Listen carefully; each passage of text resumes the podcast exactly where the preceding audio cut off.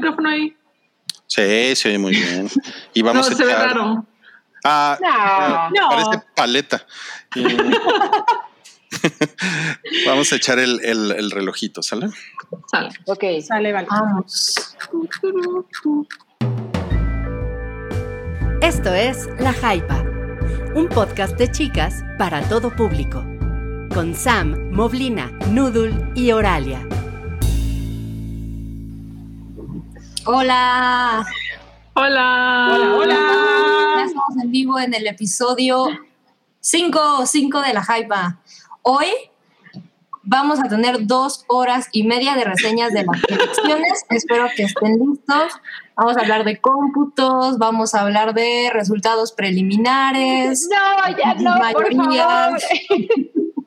Impresiones con los candidatos, con los eh, ahora conciertos, propuestas, el concierto. conciertos importantes. Exactamente. La hypa eh, más electoral que nunca. Bienvenidos. Sean ustedes, pueden ir aventando chats, eh, no sé, estadísticas, preguntas para nuestros expertos. Va- váyanlo, váyanlo preparando. Expertas. Exactamente. Bien. Aquí tenemos a nuestra experta en estadística, Mobley. ¿Cómo estás, Mobley? Hola, ¿cómo están? Feliz de estar aquí y de no hablar de casi elecciones. Bienvenidos eh, a todos y a Giovanni que nos, que nos ve desde Puebla. Uy, hola, Giovanni. Giovanni. Ah, Y tenemos aquí también a nuestra experta en, em, en relaciones exteriores, Nudul. ¿Cómo estás, Nudul? Hola chicas, muy bien, aquí haciendo las relaciones exteriores, soportando el calor. Todo muy bien con los candidatos y algunos ya van a meter ahí objeciones que no, que ellos querían, que ellos ganaron, ya saben, lo de siempre, ¿no? Todos se declaran ganadores, pero al fin y al cabo siempre hay perdedores. Miren, ya tenemos la hashtag Moblin Army. Un abrazo para Gabo. Tan lindo siempre. me encanta. Oigan, y también nos acompaña la, la, pot- la politóloga estrella Oralia, desde el norte, a mucha honra. Muchas gracias. Este, qué bonito estar aquí de vuelta. Y les tengo todos, todas las primicias desde el desolado y caluroso norte. Me encanta el desolado. Pues qué gusto, qué gusto tenerlas aquí. Bienvenidos, episodio 5. 5, miren como los deditos de nuestras manos, 5. Es un placer enorme. Y a ver, ya tenemos, tenemos muchos chats. Saludos, saludos, saludos. Alicia Sinfe, ¿cómo estás, Alicia? Bienvenida. Juancho Saurio, Mobli, salúdame. Hola, Juancho Saurio. Qué carita pone, ¿eh? Así como. Sí, por, por eso se tenía, se tenía que leer. Pues un placer, medio accidentado. Disculpen ustedes, esto de la tecnología no, no se me está dando, ¿eh? Ya, ya empiezo a sentir la edad y, y me da, me da la ansiedad. Tú échale la culpa a Mercurio retrógrado. Sí, o al, al departamento de sistemas. Esa es la Ándale. clásica, ¿no? es el departamento de sistemas.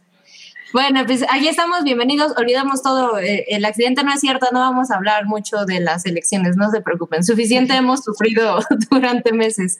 Aquí pura chismecita, pura nota sabrosona, em, picante y caliente, aunque no es, eh, no es marca propia, pero, pero pagamos regalías. la, la chismecita se va a poner buena. Y bueno, acuérdense, tenemos super chat, no se les olvide. Super chat y manitas por todos lados. Demuestren, no es que nos haga falta que nos demuestren su amor porque lo sabemos, pero, pero siempre siente bonito el, el plus. Ahí está para que lo tengan en consideración. Y acuérdense que tenemos Patreon. Justo el domingo hubo Café Siwis electoral. De- dense una vuelta, estuvo, estuvo Padriurix. Y vamos a arrancarnos. ¿Alguien tiene algún aviso patronal que dar? ¿Algo? ¿Actualización? ¿Quieren comprobar por quién votaron? No, ¿Hacer mención No. de algún partido? no, por favor. No, No, ya. ya, ya, ya estamos hasta el gorro, el copete, el- hasta la madre de las elecciones. Ya, yo ya quería que fuera lunes para ya no escuchar No, yo ya quería que fuera nada. martes. Ya quería que fuera hoy, precisamente para. Porque a partir de martes, miércoles, se va a empezar ya ir de bajada todo esto, este tema, porque hay muchas otras cosas de qué hablar y que con qué preocuparnos hasta diciembre que entren todos a funcione. Sí, Y- vacacioncitas, un break. en Un break. Oigan, ya se nos olvidaba, recuerden, Twitter, tenemos cuenta relativamente nueva, arroba el Hype Podcast, Hype con tres.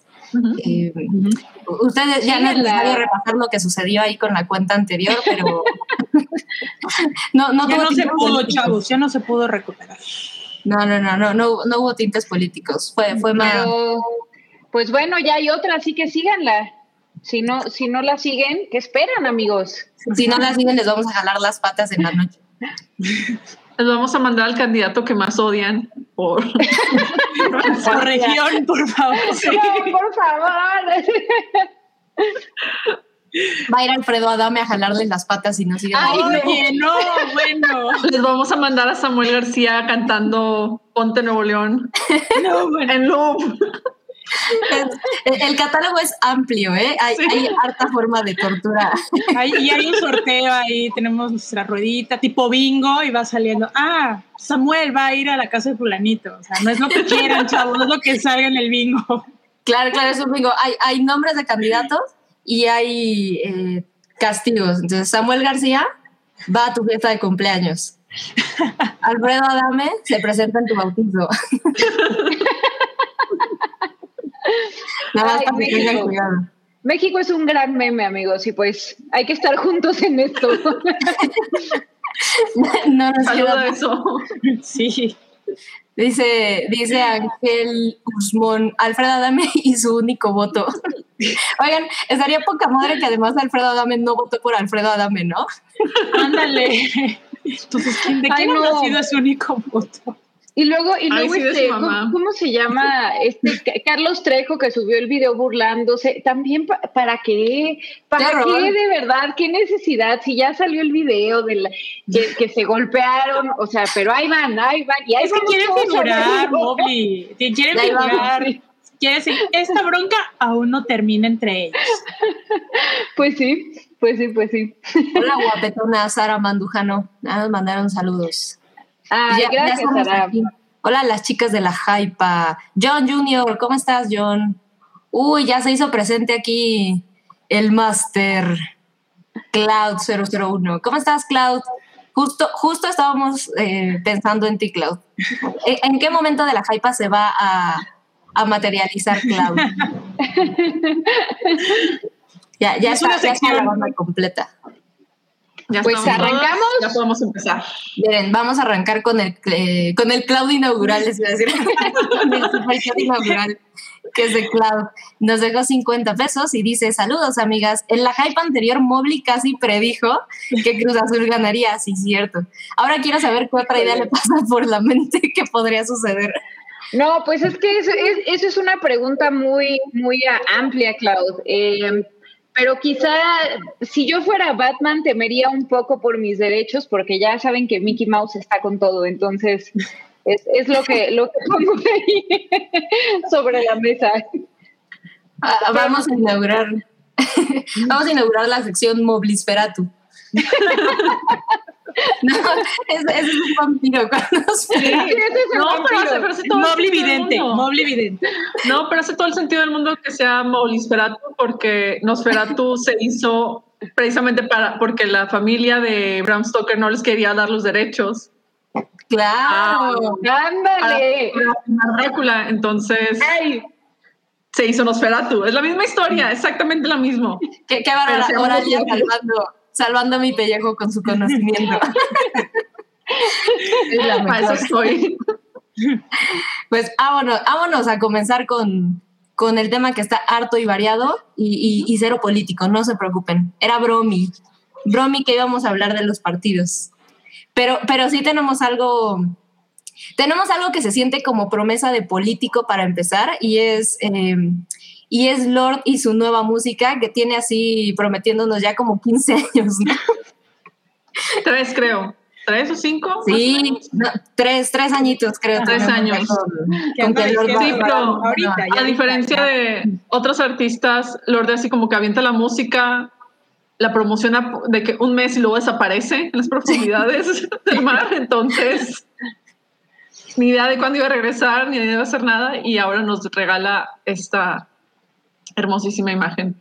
Híjole, a mí me encantó la, la, la imagen profe- eh, profesional, ¿eh? la, la imagen promocional.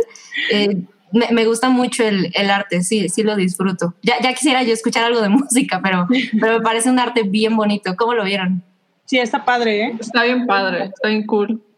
Me Obviamente se vinieron los memes, pero está muy, Sí. muy padre el, el concepto del arte. Me causa Y además muchos está- sentimientos. Está ultra memeable, eso es un hecho. Sí. Ujú. Ese de Ata con Titan está, está muy cagado.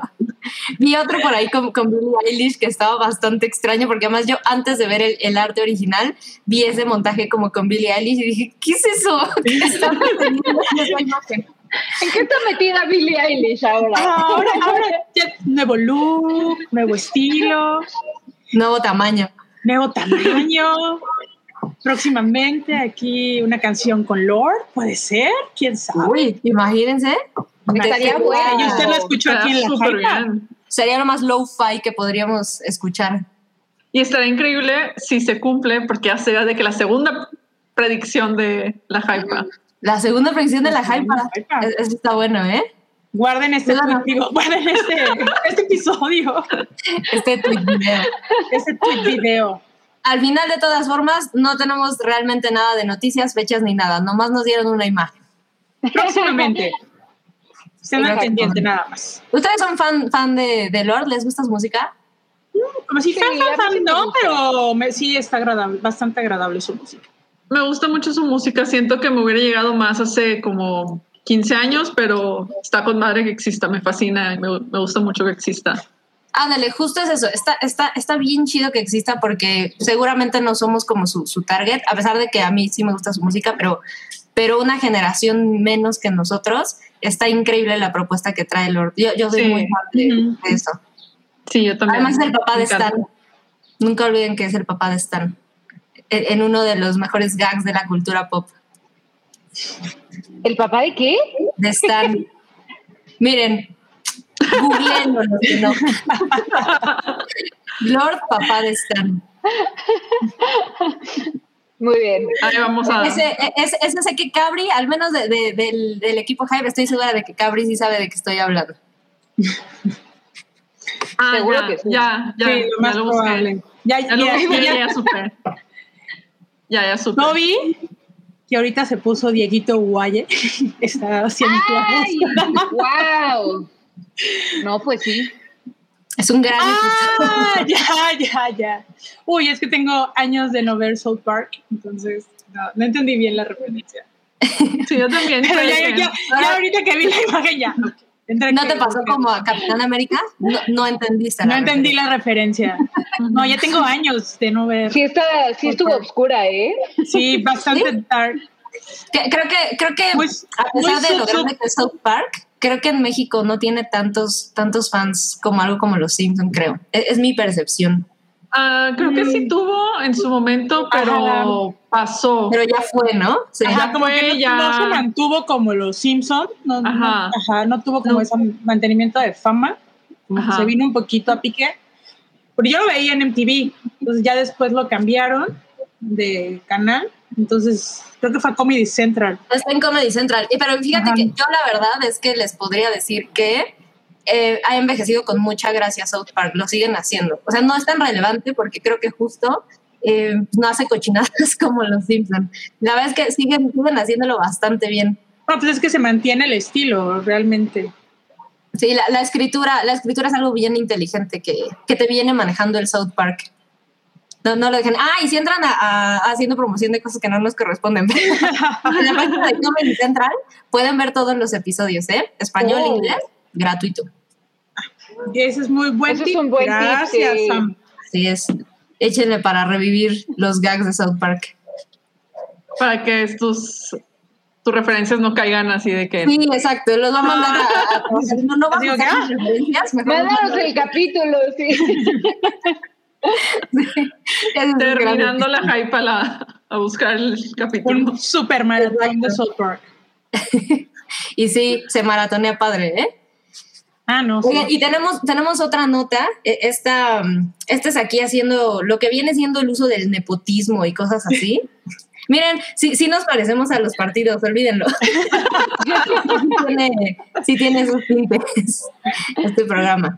Miren, tenemos en pantalla a, su nombre es Señora. Ah. Y Qué gran nombre, ¿eh? Sí, es un nombre increíble. es la señora. Es evidentemente es un perrito eh, de, de edad avanzada. No le tocó su vacuna porque pues discriminación en Ciudad de México, pero ya le hubiera tocado su, su vacunita contra COVID. Eh, pero bueno, esta es una perrita que mi hermana recogió de la calle hace probablemente ya un año, la verdad es que no sé. Ella les podrá contar la, la historia cuando la busquen. Eh, pero pues anda, pues anda achacosa la señora. Tiene varios temas y cositas del hígado y demás. Entonces, Ah. pues, mi hermana anda organizando una rifa y eh, acudimos al bonito público de, de la Jaipa para que puedan comprar boletitos si es que les interesa. Ahí les está poniendo Toby el, el contacto. Arroba, en Twitter, arroba Sabrina Rangel 10, o sea, arroba Sabrina Rangel 10. Ahí la pueden contactar, pueden comprar su boletito. 100 pesitos, eh, ya les explicarán ahí la dinámica y demás. Es por una buena causa. La, la van a operar de, de varias cosas, de sus achaques. Ay, sí. Pregunten la historia, porque además tiene una historia bonita. Y bueno, ¿cuál es el premio? Pues están rifando una. eh, lo, lo más cercano que tenemos a una hoverboard, porque Robert X nos nomás nos engañó y jamás llegó a nuestras vidas en el 2015 la hoverboard como debía de ser. Eso es lo más cercano al futuro que tenemos hoy. Está, está bien padre, ¿eh? No me atrevo a, a usar uno de esos. Secretamente es que siempre he querido uno, pero ahí creo que Mobley me puede entender en que uno conoce sus limitantes. es peligroso. Sí. Pero se ve increíblemente divertido, ¿eh? Y yo, siempre he pensado que las personas que utilizan este tipo de, de métodos para desplazarse se ven muy cool. Es muy cool. Además, el colorzazo, mira, rosita. Ese color está eh, increíble, o sea. Es Rosa Barbie. Sí, no, está, está increíble. Aparte se ve padrísimo. es Rosa Sí, ayuden a señora, ayuden a señora, sigan a Sabrina Rangel 10 y e inscriban, e inscríbanse a la rifa. Sí, por una buena causa. Le dicen, quiero mi boletito para echarle la mano a la señora y ganarme mi eh, ultra hoverboard mamalona trucutru. Recuerden que es para una buena causa. Sí, Sí, es. Apoyen. Aparte, Hay ven más qué preciosa está con su Hay más fotos de su fealdad, ¿eh? Pueden, siéntanse libres de pedir fotos de su, de su carita feita. Ay, pero está bien bonita. Pregunta Cloud si este, alguna especie de publicación donde le puedan mandar, con la cual le puedan responder le mensaje. Que ponga O- un tweet y sobre ese le, le responden, que lo, que lo pinee. Perfecto, súper así, más Ustedes fácil. vayan, váyanla siguiendo, Ahorita lo, váyanla lo arreglamos. siguiendo ¿no? y, y llega la información. Exacto. Sí, Súper. sí, sí. Pero ahí está. Ahí está, todo por señora y sus para que le compren sus bolillitos. Ay, Eh, qué No. Ah, no, pero por si acaso, saludos a las cuatro son unas uber chingonas. Serkenor. Ay, lo pronunciamos bien, Serkenor. Saludos. Un abrazo para ti. ¿Es que no? Fuerte abrazo. Un abrazo. Un Pues bueno, ahí está. Avisos, avisos parroquiales. Em, cualquier cosa, si no también en, la cuenta de Twitter del Hype, resuelven dudas. A esto yo también a sus órdenes. Arroba oso. Suele suceder, Sam, no te preocupes. Es como, es como cuando le preguntas el teléfono a los, a, a ya los señores y te dicen, es que jamás me hablo. Pero, pero, Me, me- me acordé así como que el momento de que cuando te, te das cuenta que, tu- que el correo que hiciste a los 10, 11 años ya pues no es profesional y no es de adulto y tienes que crearte una- uno nuevo. Totalmente. Mira, Total. en mi vida adulta van como cuatro veces que considero cambiar mi correo y, y pienso, pues la empresa que me contrate que sepa que, que no me interesa lo suficiente cambiar mi nombre de correo. Es lo más profesional que voy a llegar a ser. y que tienes todavía un sentido del humor. Tu sentido del humor no ha variado, entonces que lo, así conservas tu correo. Bob Esponja 428 9000. Eso. Hasta como parece de certificado. Exactamente. me, me suena muy adulto, dicen. Mira, espero, no se me han cerrado las puertas en la vida. eh, a lo mejor sí tienes mucha razón. Oye, Sam, yo, yo una vez conocí una, una chava que trabajó en, en una exposición de, de verano conmigo eh, y al final nos invitaron a la compañía, cuyo nombre no mencionaré, pero bueno, nos invitaron y ahí estábamos todas como, este, sí, a ver, y dice como el director de no sé qué, pónganme sus correos aquí. Y ella era, Pola la que la rola. ¿Cómo? Y el director de esta compañía, que pues era de renombre así de, neta, es Pola la que la rola. Y ella decía, "Pues sí. Y, y ahí dije, ok, ok, creo que tengo que cambiar también mi nombre de Facebook, que era mucho más apropiado, pero, pero también como de, de mis gustos adolescentes, dije, ok, ya, ya voy entendiendo cómo es esto de la vida adulta. Yo, yo también tengo, tengo una historia godín de, de correo electrónico que, que si me permiten voy a aprovechar para contar. Dale. Dale, historias. Todos tenemos. me tocó hacer labor de cobranza, ¿no? Trabajaba en una arrendadora de coches y entonces me dijeron, oye, háblale a este fulano, por favor, porque no nos ha pagado. No es que haya mucho problema, pero pues háblale, ¿no? No, novatada aparentemente. Entonces me, me dice, este es su número y este es su correo electrónico. Ok, entonces eh, lo contacto. Me dijo, si no te contesta el teléfono, pues échale un mail, ¿no? Y el mail era algo así como eh, Philip Houses, bla, bla, bla. Dije, ok, pues le escribo. Oye, no, que no me contesta el correo. Bueno, pues llámale. Entonces, ya que estoy en la llamada, me contesta y me dice la persona que me dijo, por favor, llámale. Este, me dijo, oye, nada más, por favor, no te vayas a reír cuando te diga cómo se llama. ¿No? Y yo, ok. Entonces me contesta él y me dijo, ¿te acuerdas de su correo? Y yo, ajá. Y ya yo hablando con otra persona y me dijo, pregúntale cómo se llama. Entonces ya, ah, ok, sí, sí, sí, claro. ¿Con quién te lo gusto, perdón? Así, claro, con Felipe Casas. Y me empezó a dar muchísima risa el correo y me enseña también tipo de Philip Houses. Y dije, no, jamás, jamás relacioné que el güey haya decidido llamarse así. Después de- no, no, no logré terminar la llamada de cobranza. Dije, ah, sí, eh, le, le comunico y tuve que pasar a alguien más, pero jamás se me va a olvidar el, el correo y dije, "Mm, no luce poco profesional, pero no me parece muy adecuado de todas formas. es- está con sentido del humor. Eh, sí, sí, sí, sí. Supongo que te habla de que la persona puede reírse de sí misma. O que El solo habla. Es una habilidad profesional muy, muy importante. No, son Mira. muy seguros de su correo, o sea, que no lo quieren cambiar. Hubo en uno, eh, me tocó revisar este currículums y en una enfermera era tortillines, casi tía Rosa, ar- eh, 222, y yo, y con una amiga, oye, ¿ya viste? Estamos cagadas de risa, pero bueno, se entiende porque son chavitos que están buscando trabajo y pues todavía no, no les cambia el chip de tener un correo profesional, ¿no? Pero bueno Todos pasamos por ahí. todos pasamos por ahí, entonces por ahí. se entiende. Así pero ese es. está muy bueno también. Pero mira, en el otro matas dos pájaros de un tiro porque además le avisas a la gente, soy bilingüe. También. Es profesional. Sí, Oigan, creo, creo que ya, ya nos estamos desviando un poquito. pero vámonos, arranquemos. este chisme, pero hay que ponernos serias, ya. Claro. En teoría. Oh, muy bien. Arranquémonos con las recomendaciones. Además, ahora están, están interesantes, ¿eh?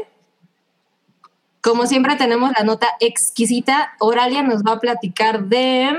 Híjole, ahora, ahora sí no estoy segura de lo, de lo que viste, Oralia. Me interesa mucho que nos cuentes. Pues yo vi el especial de... eh, no estoy segura cómo clasificar esto, pero es un especial de comedia, entre comillas, de Bob Burnham. Él es un estandupero que, este, que también tiene tintes musicales muy interesantes, que de hecho el especial de Make Happy, que estuvo en Netflix, está increíble, está- es muy bueno y tiene canciones muy divertidas incluyendo una canción donde se burla de los hombres heteros, este, hombres blancos heterosexuales. Y es, y pues así como que él, él así como que a lo largo de los años pues ha creado así como que una imagen de, bueno, humor, este, que se autodesprecia a sí mismo, pero también se burla de los demás y se burla así como que las estructuras y está interesante. y ah, este, dejó de hacer stand-up porque le, dio, le daba crisis de ansiedad muy fuertes en el escenario. Y pues al final de cuentas, él trató así como, este, ahora con la pandemia, lo que decidió hacer fue encerrarse en su casa, en su espacio, y grabar un especial de comedia ahí y, y irlo trabajando. Pues él tenía planeado originalmente seis, seis meses, se extendió un poco más y presenta este especial pues, de comedia de stand-up como este musical en el que le habla a una audiencia que sabe que no existe y que no está ahí presente. Entre los temas que plantea dentro de este especial está, pues por un lado, el aislamiento, o sea, el aislamiento por, por, este, por la pandemia. Está las, este, pues las, este, temas de salud mental, de, ah, pues oye, pues es que yo tengo problemas de, de ansiedad, de depresión y pues esta, este clima me, es, bueno, este ambiente pues me, me, los está detonando, no me lo detona. Eh, habla también sobre las relaciones que mantenemos con otras personas a través del área digital. Habla mucho del Internet y cómo el Internet moldea nuestras identidades y nuestras percepciones de uno mismo, de una misma. Y está muy interesante, está un poco, a mí se me hizo un poquito, un poquito largo, precisamente por, la, por el, la densidad de los temas que maneja y por los por el formato, porque pues sigues viendo de que una sola espacio y va así como que experimentando con el, con las luces, con el sonido, con todo, pero pues al final de cuentas es un solo espacio reducido por, creo que son 50 minutos, una hora, poquito más, no me acuerdo muy bien.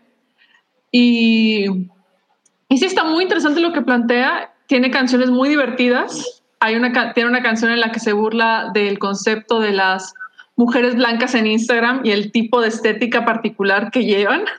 Ustedes, o sea, suena muy este, extraño, pero ustedes saben exactamente qué tipo de fotos son. O sea, sí, siento que van a ser como las mías. No sé si ofenderme o no. Es muy divertido porque también él se pone a recrear las fotos. Entonces ahí así como que está muy interesante.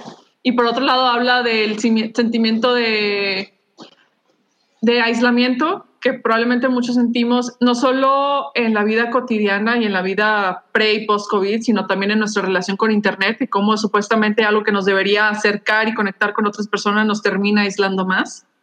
Y, y sí, pues eso es, eso es el especial, se llama Inside, lo grabó, lo grabó editó, escribió, dirigió él por completo y está en Netflix, está muy interesante y sí es una opción bastante intrigante que ver eh, ahorita. Recomiendo. Sí, sí, Sam, creo que estás en mute, ¿eh? Lo que nunca pensaron que sucedería. creo, que, creo que se les avisó que, que por ahí andaba mi, mi intelecto el día de hoy. Bueno, decía que sí, se manda. A mí también, ella, fíjate que, que, uno de mis mejores amigos ya me lo había recomendado. Eh, me, me, dijo que estaba muy, muy, muy divertido y creo que siempre, después de, de haber tenido un día pesado, una semanita, eh, o sea, echarte a, a, a ver algo que, que disfrutes, que te haga reír, está bueno.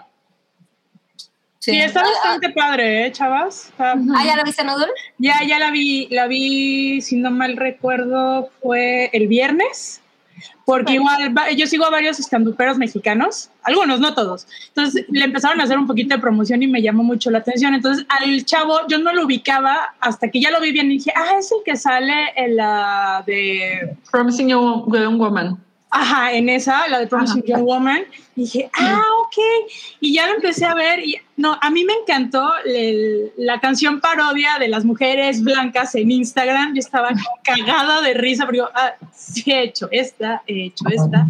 Pero también me gustó mucho porque, en el sentido de que vas viendo cómo él sí se mete en el proyecto y tanto que lo va trabajando, se va involucrando mucho su estabilidad mental se, se, nota en el trabajo, pero no de mala manera, sino de muy buena manera y explorar eh, ese tipo de sentimiento mental, por el uh -huh. sentimiento que estás pasando en ese momento, eh, está bastante, bastante inter interesante. Y el, el, el, el anterior trabajo, el que mencionó este, Oralia, que está en Netflix, el de Happy.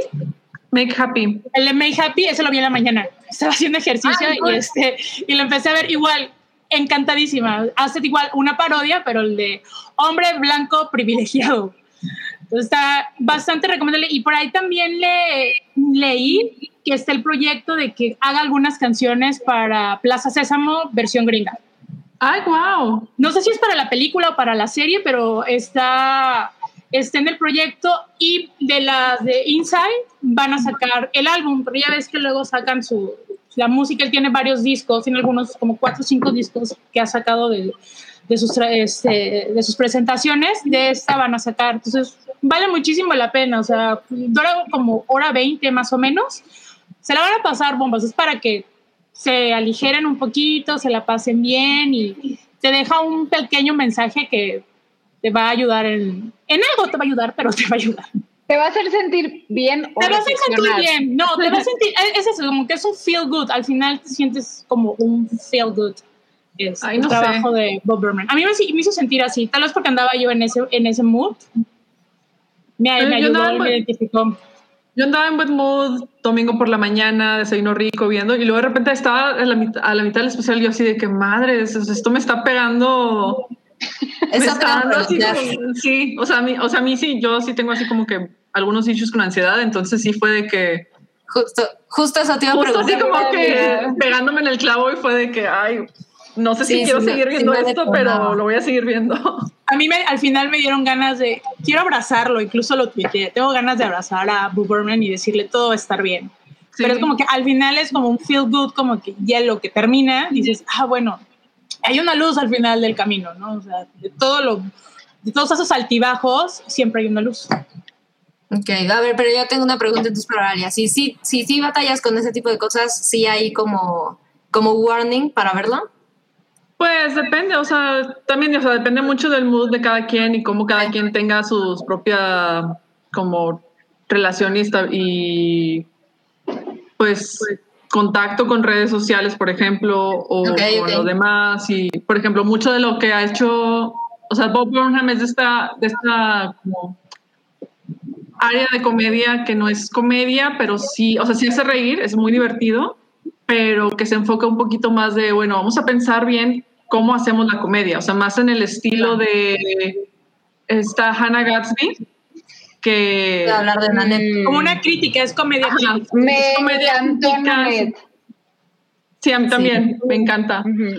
Y es más en ese tipo de comedia, más que, por ejemplo, lo- el- la contraparte, o sea, su, su polo contrario sería este John Mulaney, que es así como que más de que, ah, me río de las cosas cotidianas y Claro. humor así como que acidito, pero, Pero easy going. pero, pero easy going. O sea, este, este tipo sí es un poquito más pesado y un poquito más pensado la tipo de comedia que hace por los temas que por los temas que trata y los temas que materializa. De hecho, creo que por este especial hizo que muchas personas buscaran en Google despersonalización, Ok. porque lo ok. menciona en una, en, una, en, una, en una de sus canciones, lo menciona.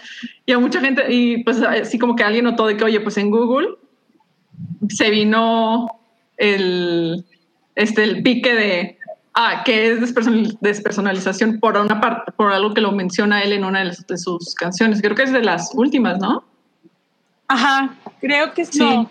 Sí, creo que es- son como de las, la tercera o tercera antes del de que terminara. Una cosa Sí, sí, es como de las últimas canciones. Pero Ah, está bueno, súper interesante lo que hace. Sí, recomiendo mucho. Sí, recomiendo mucho. Y Netflix, ¿verdad? Netflix. Netflix. Perfecto. Sí, les aseguro que sí le voy a echar un ojito, sí. Sí, sí, sí me interesa. Va, pues esta doble recomendada además. Porque Noodle también. Ah, bueno, ya Mowgli se la recomendaron. Triple recomendada. No, Sí, sí, yo, yo también la quiero ver. ¿eh? De, de hecho, dudé verla este fin de semana, pero, pero más bien vi la que pronto hablaré. Pero bueno, Ah, pero está en mi lista. Va. Ah, ahí les estaremos platicando después. Y tenemos superchats. A ver, ¿qué, qué superchat llegó? Em, Mr. Gas Mask, ah, qué gran nombre. Eh, nos dejó 50 pesos, muchas gracias. Ey, al fin me toca verlas en vivo. Son un amor y la mera onda. Aquí les mando un tostoncito y un fuerte abrazo. Mobley, un chiste Ay, por mí. No. Un segundo, tengo mi, mi listo aquí. Preparadísima, increíble. Excelente. A ver, ¿qué coche usa Papá Noel? Un Renault. No intenté. Se lo voy a mandar a mi. Sí, me, me encantó ese chiste, neta me Ya, encantó. y me lo imaginé con los renos ahí, con el- los cuernos ahí, el, un renolcito chiquito, un zapatito. Sí, totalmente.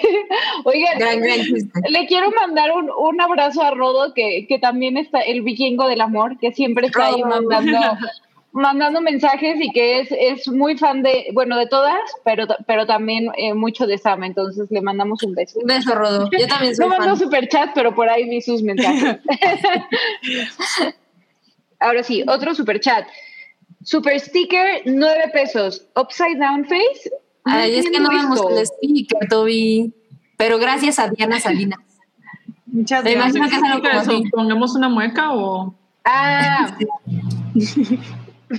Y, ah, mira, Daniel Lara, 49 pesos. Gracias, Diel. Y pide un guiño matador de la patrona, por favor. A ver, no sé qué tan matador. Ahí está. es adormecedor. amo que Increíble, sea la patrona. sí. A ver, D nos Uy. manda 50 pesitos. Muchas gracias. Y nos lo deja para el Horaria Minuto. Muy bien, este... ¿cómo? mm, amo. Bueno, voy a recomendarles que busquen la página de Another Screen de la del colectivo feminista Another este Another Voices. Ay, perdón, se me fue. Bueno, el caso es busquen Another Screen. ahorita lo respaldamos. Busquen Another Screen porque ahorita en este, este todo junio van a tener un especial con películas y cortometrajes hechos por mujeres palestinas para presentar, o sea, cada cortometraje, cada película que presentan, pues es una visión de desde Palestina, desde el punto femenino sobre sobre todo, o sea, sobre todo lo que ha pasado en ese en esa área geográfica del mundo tan eh, maltratada por la vida y por estados que no deberían estar ahí, pero pues ahí están. Y este y tiene tiene hay cortos muy buenos, hay cortos de ciencia ficción, hay otros que aprovechan el contenido documental para hacer y presentar otras perspectivas, hay unos que juegan con Google Maps, hay de todo y lo, lo más, algo también muy padre es que les puedes donar dinero y ese dinero se va a organizaciones de apoyo a las poblaciones palestinas que están ahorita pues sufriendo horrible en Gaza.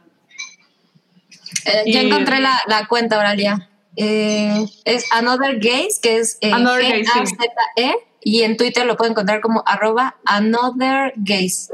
Sí, Another hasta perdón, me fue. Y sí, recomiendo mucho también ella, o sea, la- su proyecto Another Screen es para, pues, para presentar otro tipo de cines, otras miradas de cine. Y ahora por este junio decidieron dedicarlo por completo a eh, cine palestino hecho por mujeres. También tienen en su portal un- una sección dedicada a entrevistas de Marguerite Duras, la escritora y cineasta francesa. Y pues ahí está, recomiendo mucho. Buenísimo. Perfectísimo. Excelente. Siempre la recomendación exquisita de Oralia.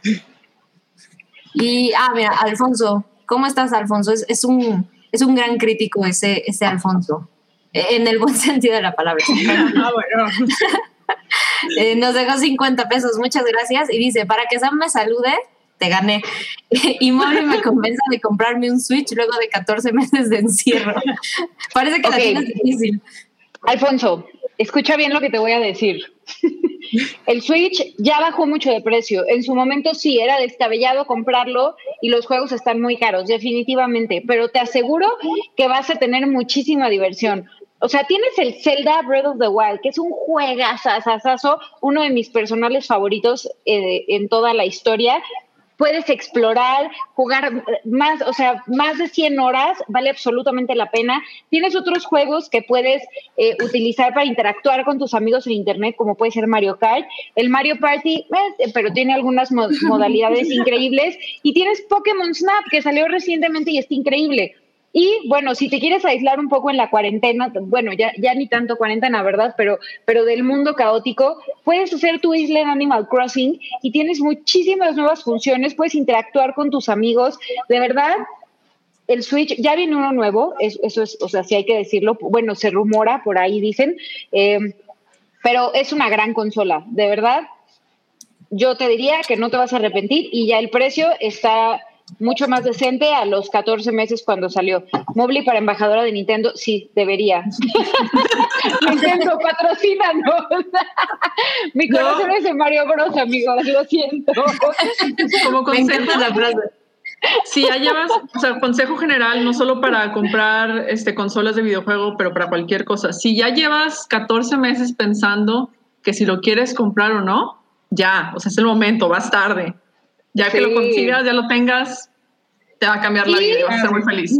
Si lo compras y tienes la membresía eh, para jugar online, mándame tu número y nos agregamos y ya y ya jugamos en línea. ¿Te late? Puros beneficios. gran, gran consejo de las sabias de la hype. Tú muy bien, Kudan. Perfecto, pues vámonos. ¿Tenemos, tenemos más superchats? Creo que no, ¿verdad? Mm, Arranquémonos. Sigue, Yo les voy a hablar de algo que justo nos recomendaron en Twitter y se los quedé a de ver el, episodio pasado, pero lo prometido es deuda, sí la vi.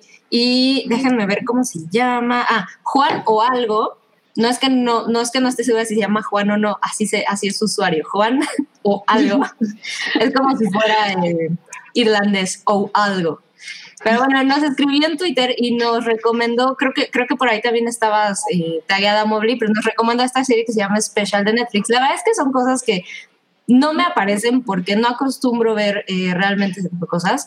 Mal, hago mal, porque eh, e-, es, es, una cuestión increíblemente targeteada, ¿sabes? Es una serie original de Netflix que trata de un chico con parálisis cerebral que es homosexual. Y pues gira la historia bastante en torno a, pues, a su dinámica al, tener estas dos situaciones, ¿no? Eh, y, todas las implicaciones que se pueden imaginar que, esto trae. Mm, es una serie de dos temporadas.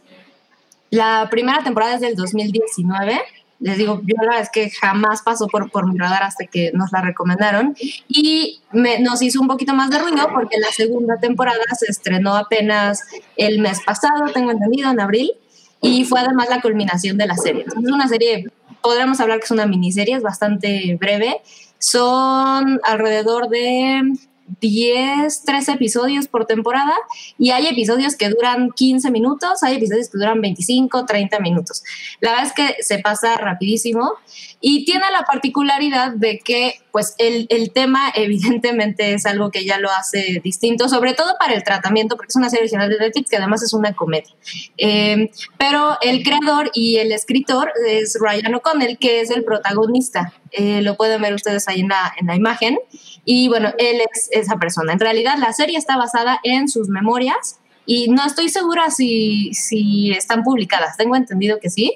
Y pues hablan como de sus vivencias en general. Él tiene, ay, no, no recuerdo, pero bueno, la edad que ven ahí es, un chico de entre veintitantos, treinta y tantos años, no recuerdo la edad, pero bueno, e, es un, es un adulto ya. Vive con su mamá y el primer, el primer episodio que, que, vemos nos habla un poquito como de su relación con la mamá, eh, que además es eh, mamá soltera, entonces viene también todas estas implicaciones, ¿no? Cómo, cómo son básicamente estas dos personas contra el mundo, porque en realidad en eso se convierte.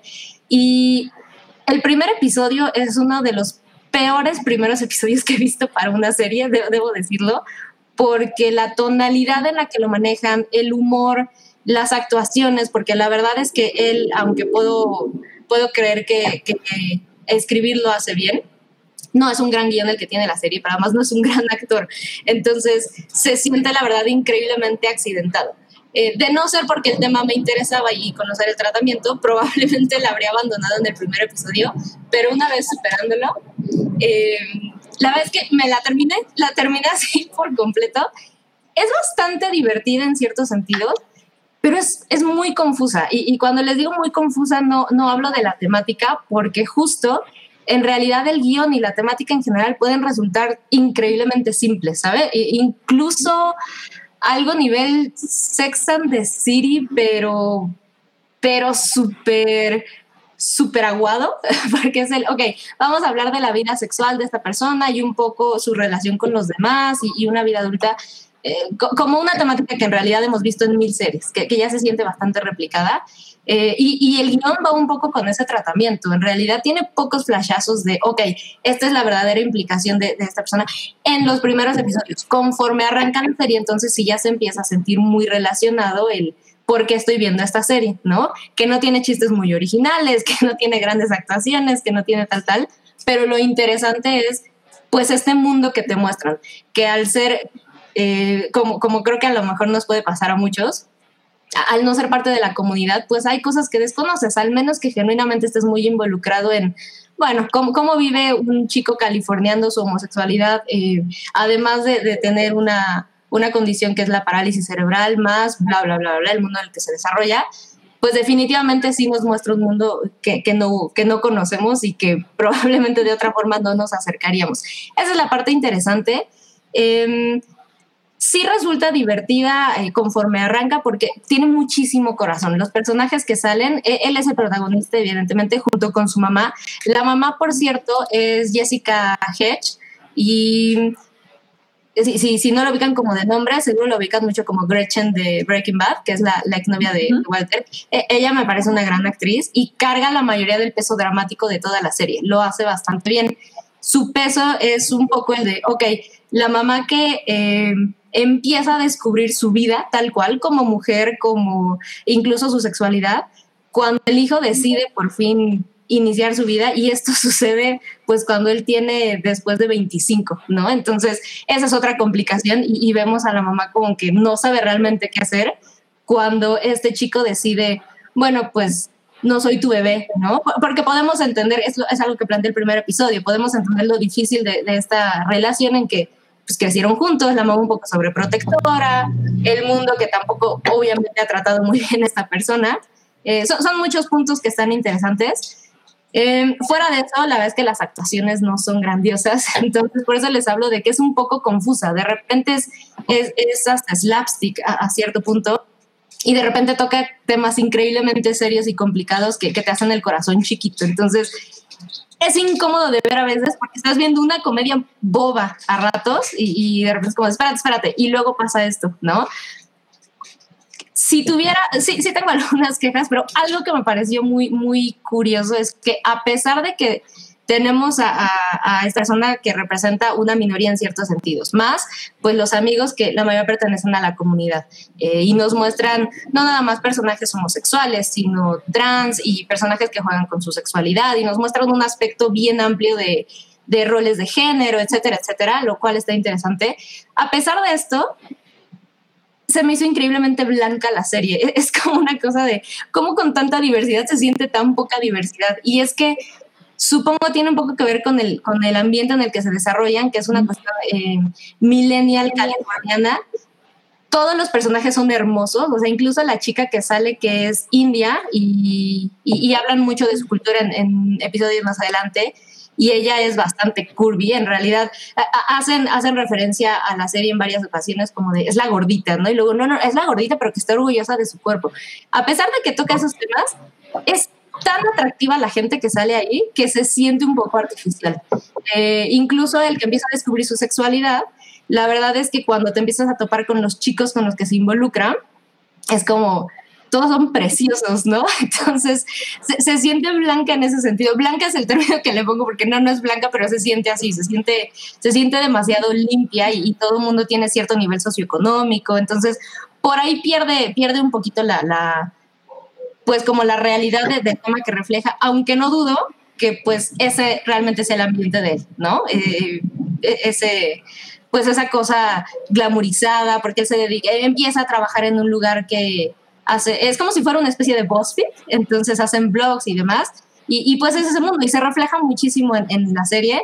Eh, tiene algo que me sorprendió es que por ahí del tercer episodio, me parece, tiene escenas de sexo homosexual increíblemente explícitas, ¿no? Increíblemente explícitas para una serie de Netflix con, con esa con esa temática. Entonces también por eso les regresa como es confusa porque de repente estás viendo algo como súper ñoñito o luego melodramático y, y, a veces vienen como estas escenas que, que, al final están muy bien hechas porque se sienten completamente al servicio de la trama, ¿no? Se sienten muy incómodas porque pues él es una persona que en su vida, o sea, está descubriendo su sexualidad, entonces se siente incómodo él.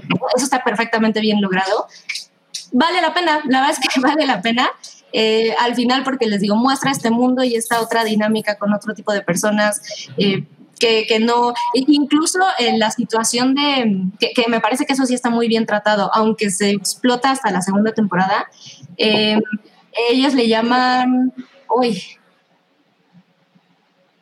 ay, no recuerdo el término, pero es algo así como mmm, discapacitado porn, no recuerdo cómo es, pero bueno, hablan, hablan de, de esta situación de, ah, ¿tú, ¿tú, tienes cómo se llama, Aralia? Pues este, el término general es así como que capacitismo y es así como que explotación de, el, la discap de discapacidades. Sí, no hay un término así como que súper específico, pero es como discapacidad no, no, recuerdo, se, se, se, los debo, pero ellos utilizan el término, ¿no? Eh, hay un término así en inglés increíblemente específico y es esta, uh -huh. esta situación con la que muchos lidian porque dicen, somos discapacitados, o sea, e, esa es la, la, realidad, ¿no? Somos discapacitados porque además no nada más exploran el mundo de la diversidad sexual y de género, sino también de la gente con discapacidades, que eh, dejemos de lado todo el tema de, de sexualidad y de género. Y, y dicen que es algo complicado para ellos cuando pues sí, a veces juega a tu favor, pero en realidad esa cuestión de, ah, fui al gimnasio y el güey del gimnasio me felicitó nomás por estar haciendo ejercicio, ¿no? Porque vio que tengo una discapacidad. Y es algo bastante ofensivo. Pues, soy una persona como tú y, y lidian constantemente. Entonces, todo eso a la vez que vale la pena. Súmenle que, que tiene bastante corazón la serie. Sí terminas encariñándote con los personajes, a pesar de que son odiosos, porque sí son odiosos. Incluso el protagonista, por eso les hablaba de que es un muy mal primer episodio, porque conforme avanza la serie, incluso te das cuenta de que el protagonista, pues es un culerón, o sea, el güey, un poco producto de su situación, pero es un inútil y es un abusivo y, y, se va descubriendo a sí mismo. Entonces, por supuesto que vale la pena, ténganle mucha paciencia y bueno, si la sexualidad eh, en esta representación es algo que les incomode, pues ahí está también el, la alerta, pero en ese sentido está muy, muy bien hecha. Se la, se la echan rapidísimo. Yo me la eché un fin de semana. Vale la pena al menos por conocer la historia de él y todo este, pues este mundito que nos es realmente ajeno. Genial. Pero sí te perdón, bueno, ¿Terminaste de ver la segunda parte o nada más te quedaste en la primera? No, o sea, me eché las dos. Terminó la primera temporada y, y, es una primera temporada, ok, lo suficiente para engañarte para la segunda. La segunda es cuando despega mucho. Se nota que les dijeron, bueno, esta es la segunda temporada y es la última. Entonces ahí como que empiezan yeah. a agarrar todo. Pero les digo, hay, hay episodios que duran es más, tengo idea y, y a lo mejor se mal para el episodio que estoy segura que dura alrededor de 10 minutos. Wow. Y, y, eso lo hace que vaya como muy, muy rápido. En realidad, con sus memorias, sí tiene carita melodramática, pero está bien, está bien pasable. Yo no la vi, ¿eh? se las debo y también estaba etiquetada en el tweet. Un, una disculpa a la comunidad pero, pero sí suena a que, a que si te la puedes echar rápido, eso de episodios de 15 minutos, luego se agradece, la neta. Entonces, sí, suena muy, muy bien. Sí, sí, sí. Sí, y al final la serie en general es, es tontita, o sea, es, es, es una serie bobita, pero Boba. te va a un, un, mundo y, y, unas situaciones ajenas a lo que conoces.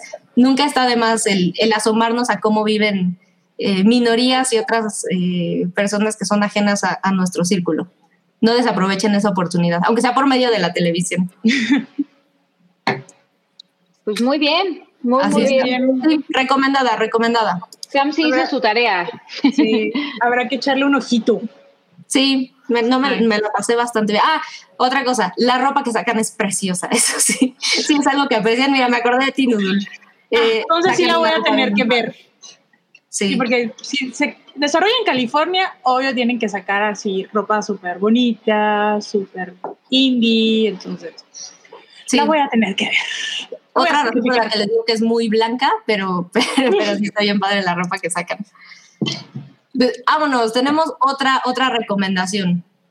Y, uy, estoy, estoy nerviosa por, por esta Ay. reseña. Esta, ¿Qué? esta No le me tengas va a doler, miedo. ¿eh? Me- siento Yo que me va estoy doler. lista. Yo estoy lista. Estoy Creo que me va a lastimar el corazón. Yo No, estoy lista. por favor, No Dale. spoilers. Dale.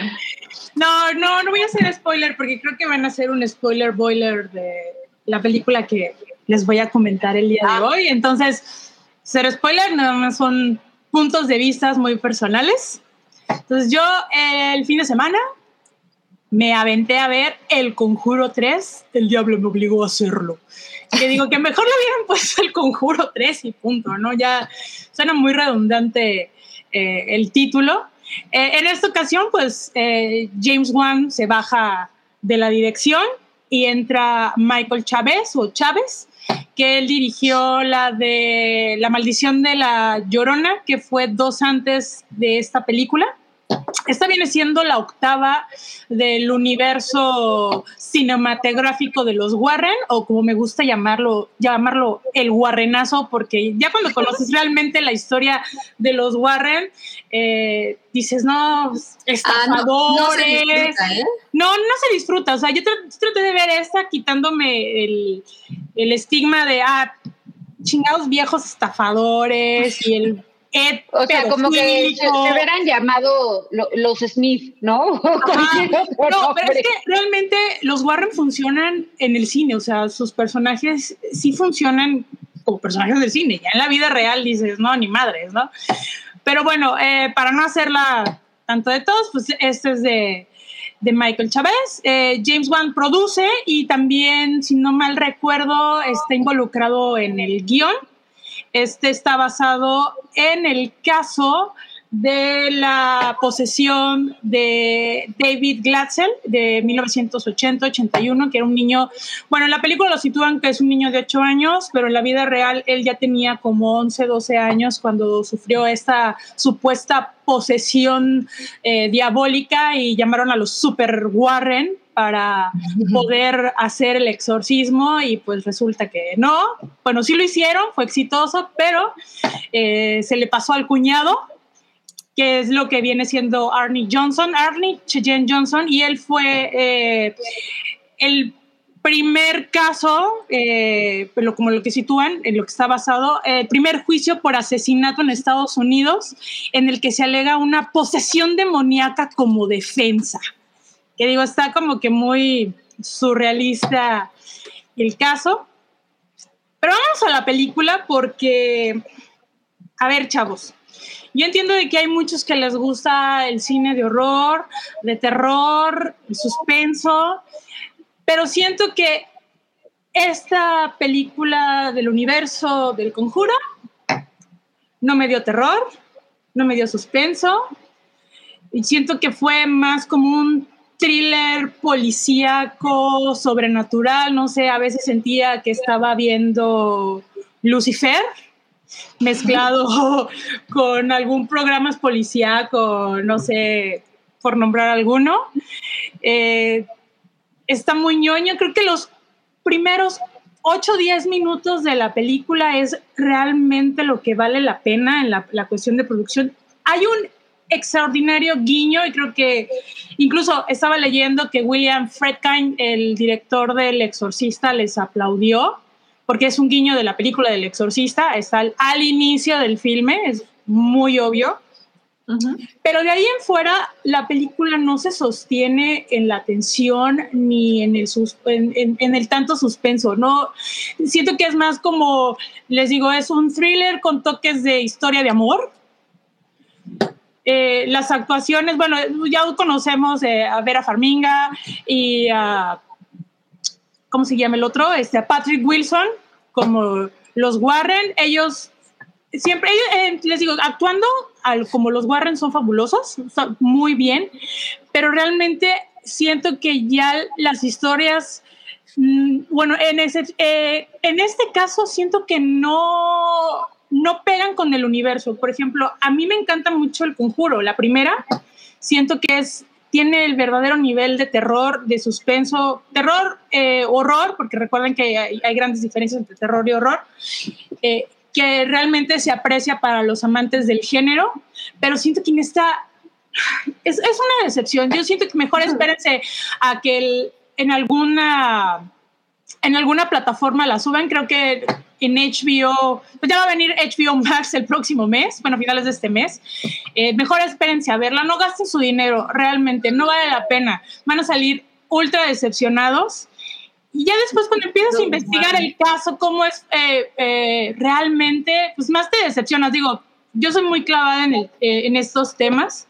Les digo, traté de, de desvincular los Warren de la vida re- real con los Warren del, del cine.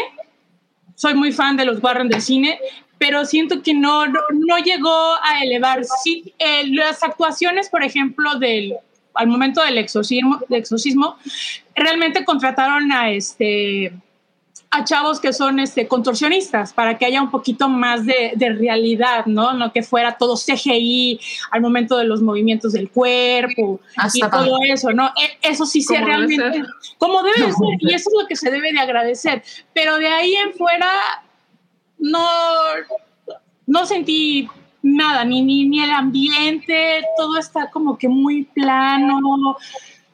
No, chavos, realmente, entonces, ahórrensela, ¿Puedo agregar algo, Nudul? agrégale lo Como, que como para, para desahogarme. Porque sabía que esto me iba a romper el corazón. La verdad, yo aprecio mucho a James Wan porque me, me gusta mucho el cine de horror en particular y siento que antes de que él trajera como todo esto de El Conjuro y este La Noche del Demonio que es Insidious y todo esto, como que veníamos de una racha de cine de terror en donde el suspenso era lo que gobernaba. Claro. Y entonces teníamos Totalmente. Actividad paranormal 24, donde tú estabas ahí como bruto esperando a que se moviera la servilleta y nada más, se movió la servilleta, ah, y ya nunca pasaba nada.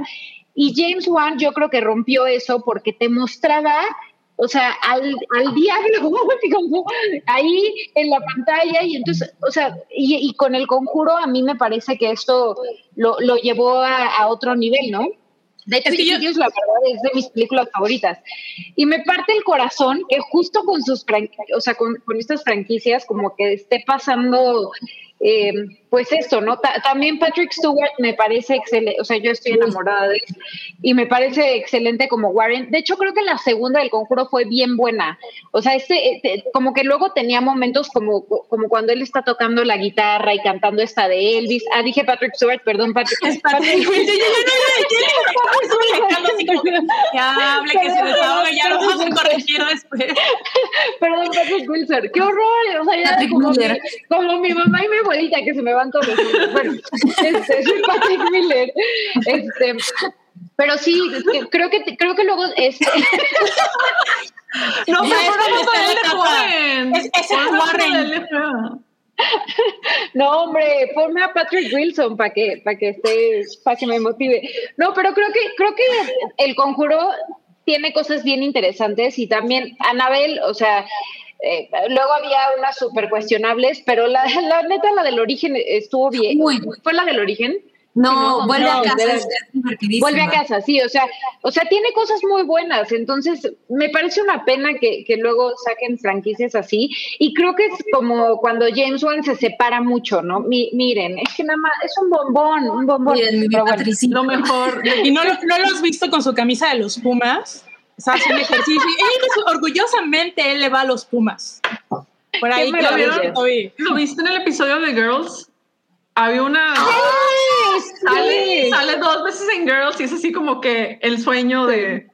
De todas. Vecinito. Debo- Ajá, debo el decir que se que- queda todo el fin de semana. Oh. Una vez tuve, tuve el gusto de entrevistarlo a él y a James Wan, quizá por eso lo- lo- los, los amo a los dos, y de verdad son encantadores, o sea, encantadores, y creo que James Wan también como que explica, ¿ya mira, ay, velo tan chulo.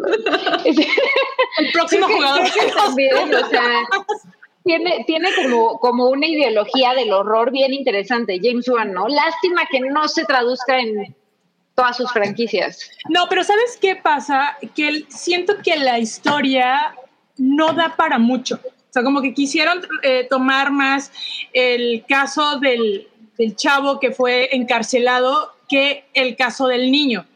Porque bueno, también hay un pequeño conflicto legal ahí, ¿eh? Los- la familia, bueno, el, el niño que fue David Glitzer, que fue el, el niño estuvo con la posesión, mucho más, eh, ya años después eh, que sacó los Warren el libro, él demandó a los Warren porque en ese momento eh, que él supuestamente tenía la posesión, él tenía un problema psiquiátrico.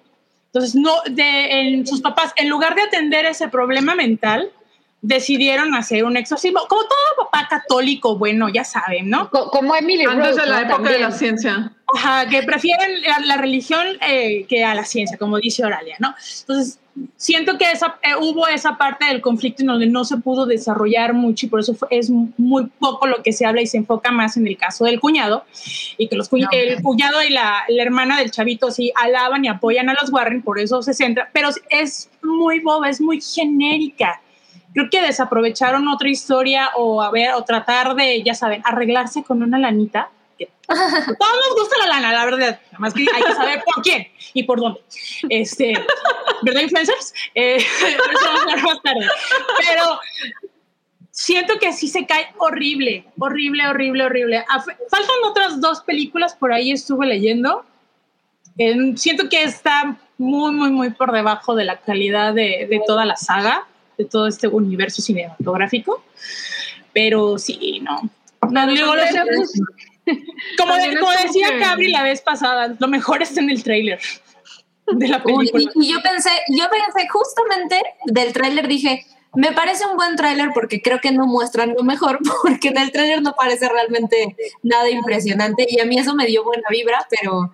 No, pero es pues, que ¿qué dentro de, la, dentro de la película se desarrolla otra historia que dices, ay, no seas mamón, perdón chavos, no seas mamón, o sea, no, no, no, no, no, no, no. También algo que se me hace que tenemos que considerar es que, pues, entre más largas las franquicias, pues, pues, se van acabando las ideas, se van así como acabando los giros y qué tanto le puedan exprimir. Y terminan pasando cosas como, no sé, este, Fast and Furious que se van al espacio, o sea, o que están Pero- pero es proponiendo...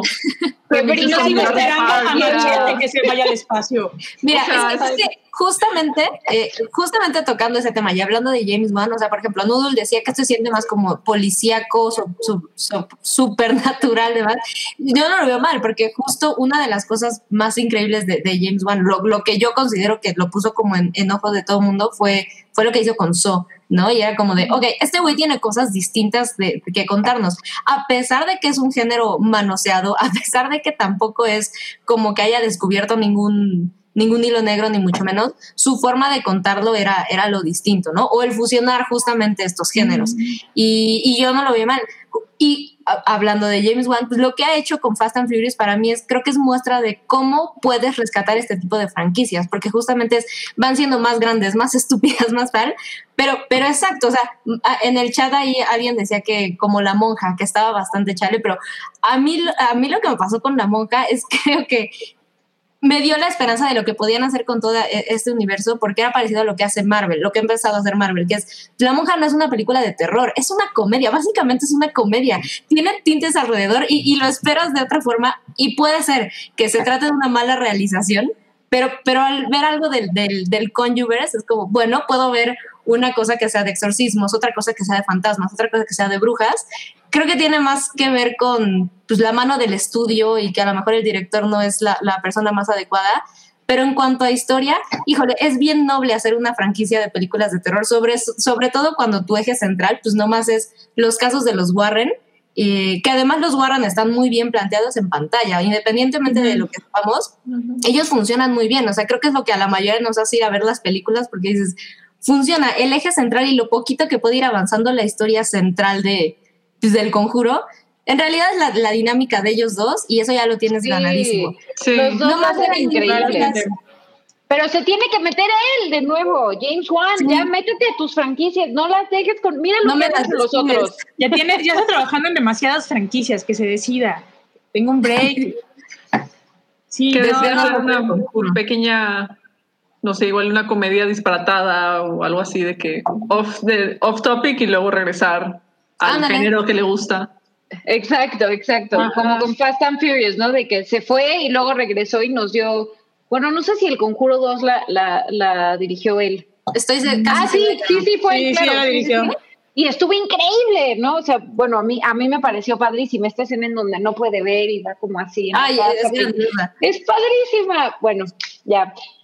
Pero qué triste. Miren, vieron los pucheritos que hicimos Mobley y yo. Sí. Oralia ya se le esperaba.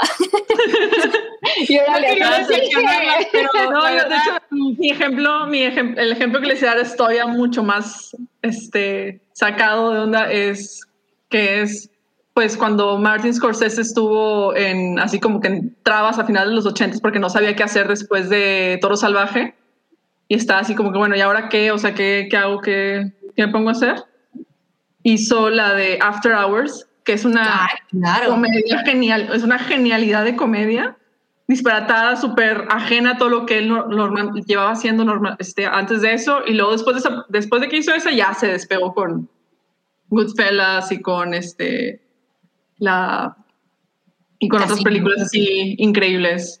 Entonces, Pero no regresa, re- después de la de este, Aquaman 2, regresa con otra película de terror que se llama Malignant en el 2022. Entonces, otra de terror de él. Muy bien. Entonces, vamos a esperar Nice. que no nos decepcione. Sí, la, la primera, la primera comparación que han escuchado de James Wan y, y Martin Scorsese, solo aquí en la Hypa. Solo aquí en la Es hype correcto. exclusiva. Bueno, pues, qué triste, qué triste. De plano Noodle nos dijo, échensela en streaming. El streaming. en streaming. Pero eh, estén atentos porque les digo, creo que hicieron un spoiler boiler del Conjuro 3, pues para que lo escuchen y ahí contó, ah, me están diciendo que no, no lo hicieron. Fake news. Sorry, se van a quedar, se van a quedar sin la chismecita de todo lo que pasa en Mira, son ideas que estamos, al- que estamos este, manifestando al aire, si o sea, si no, Exacto. en un futuro es posible. Así empezó Todo es la hype, ¿eh? De que Ajá, sí, "Ah, ya exacto. bueno hacer y de pronto ¡pum! Ya, y Pum, Empezó, era como moderato, empezó como una broma. empezó como una broma y luego ya ¡guau! aparece. Pero sí, Aquí estamos. ya si quieren gastar su dinero, pues vayan. Bueno, ya, ya tienen el, el warning de Noodle. Ahorren, Híjole. ahorren para otra mejor. Cuac, cuac. Bueno, Pues Bueno, bueno, sa- sacudámonos esa, ese mal trago y bueno, espero, espero que el de Mobley sea algo más positivo porque si no... sí. No, el, el mío está muy positivo, ¿eh? Eh, Bueno, pues fíjense que yo vi una película que ya, ya tiene algunas semanas ahí en Netflix que se llama Oxígeno. Es francesa, eh, pero se me antojaba mucho verla porque había visto como algunas críticas que decían que era de suspenso y como que manejaba eh, te- temas de, este, ¿cómo se llaman las personas que tienen fobia a estar en, en lugares encerrados? Se me fue la palabra. claustrofobia. Ah, Ajá, justo. Que era como claustrofóbica y que tenía una propuesta visual padre, este, y que la actuación de, de, de esta chava, que es la que sale en Inglorious Bastards de Shoshana. Melanie eh, Laurent. Sí, exacto, exacto. Muchas gracias, Me- Mela- Melanie Laurent, eh, que era muy buena. Entonces dije, bueno, ya, la, la tengo que ver. Eh, y la verdad es que me gustó mucho. Sí, me gustó mucho. Sí, se las recomiendo. Creo que desde los primeros minutos te engancha y no pude parar. O sea, de, de verdad, de verdad me mantuvo al filo del asiento. Les voy a hablar un poco de la reseña. No, no voy a dar muchos detalles porque no quiero dar spoilers. La película en sí. eh, sucede solamente en un ambiente que es en este como, eh, como esta cápsula eh, en donde esta, este personaje está encerrado, de pronto ella despierta, eh, se da cuenta que no se acuerda quién es, no sabe qué hace ahí, no sabe por qué está ahí y lo único que, o sea, tiene como muchas, muchos eh, letreritos a su alrededor y botones indicadores de sus signos vitales y dice que le queda eh, X por ciento de oxígeno, ¿no? Y, y lo, lo, que equivale a 90 minutos más o menos, ¿no? Entonces, ella literal tiene 90 minutos de oxígeno y no sabe nada de por qué está ahí, ni cómo salir, ni nada, ¿no? Entonces, eh, me parece muy interesante porque siendo la película solamente en este entorno, suceden muchísimas cosas y tiene muchos giros. Eh, y de hecho, por ejemplo, vi, algunas críticas que decían que eh, algunos de los giros eran predecibles. A mí en lo personal, y se los digo honestamente, no me pareció. O sea, sí, sí me sorprendió la, la película y fue como, oh, ok, ok. Y me, me, llevó de, de, la mano eh, por toda la historia. Sí, sí quisiera nada más comentar que eh, la actuación de, de esta eh, Melanie Laurent es espectacular. Eh, el director, que es el que hizo The Hills Have Eyes, la verdad yo The Hills Have Eyes nunca la vi porque vi una escena una vez en la tele así de que le estaba cambiando y me traumó y dije, nunca en mi vida voy a ver esta película me traumó, me traumó, me traumó. Entonces, la verdad, no he visto nada de, de este director, pero esta me parece muy buena. Eh, sí tiene ¿No algunos... De... La... Ajá, no, dime, dime. Sí, viste la de los cocodrilos. No, y también vi que, que Scroll, ¿no? También Scroll, vi que sí. muchos la, la, la, elogiaron muchísimo, que, que es, uh -huh. es, una maravilla. ¿Tú sí la viste? Sí, Sí, es también el director de Alta Tensión, que fue de las películas que inauguraron el género de este French Extremity, así como que el extremo francés de, sí. del body horror y de todo a inicios de los 2000 y sí, y o sea, al parecer el director es, o sea, les digo, yo nunca, nunca lo vi porque me traumó esa escena que vi en The Hills Have Eyes y dije, nunca, nunca me quiero ni acercar a esto, pero aquí me di cuenta después de que ya la había visto y dije, ah, ok, este, pero la verdad, la verdad sí, sí siento que es una película eh, muy, muy rescatable.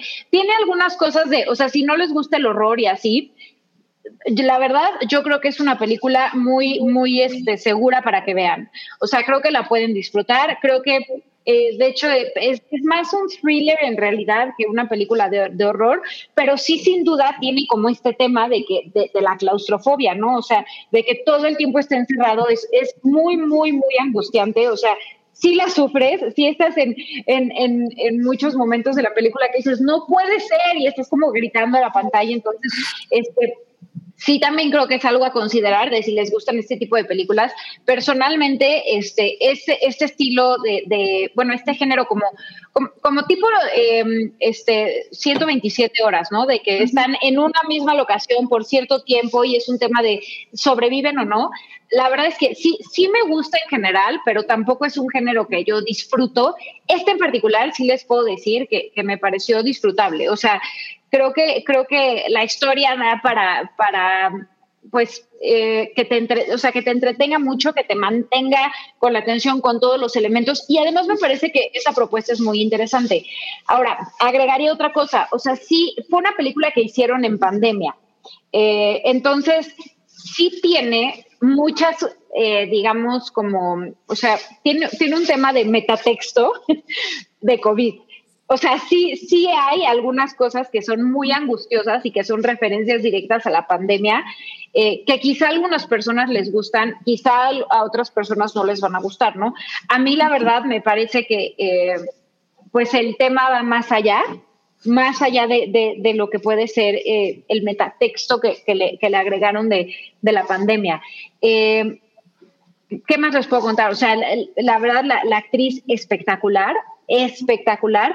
Los efectos también me gustaron mucho, o sea, siendo, siendo la película como de, de, Netflix, me parecen muy rescatables. Eh, pareciera que, que, tiene, que no tiene mayor producción, pero la verdad es que sí. O sea, sí me parece que es una producción muy, muy, muy buena. Eh, y pues yo se las recomiendo mucho. Eh, hay, hay algunas personas que, que, que creen que, eh, les digo, es predecible, que pues quizá no amarra tanto.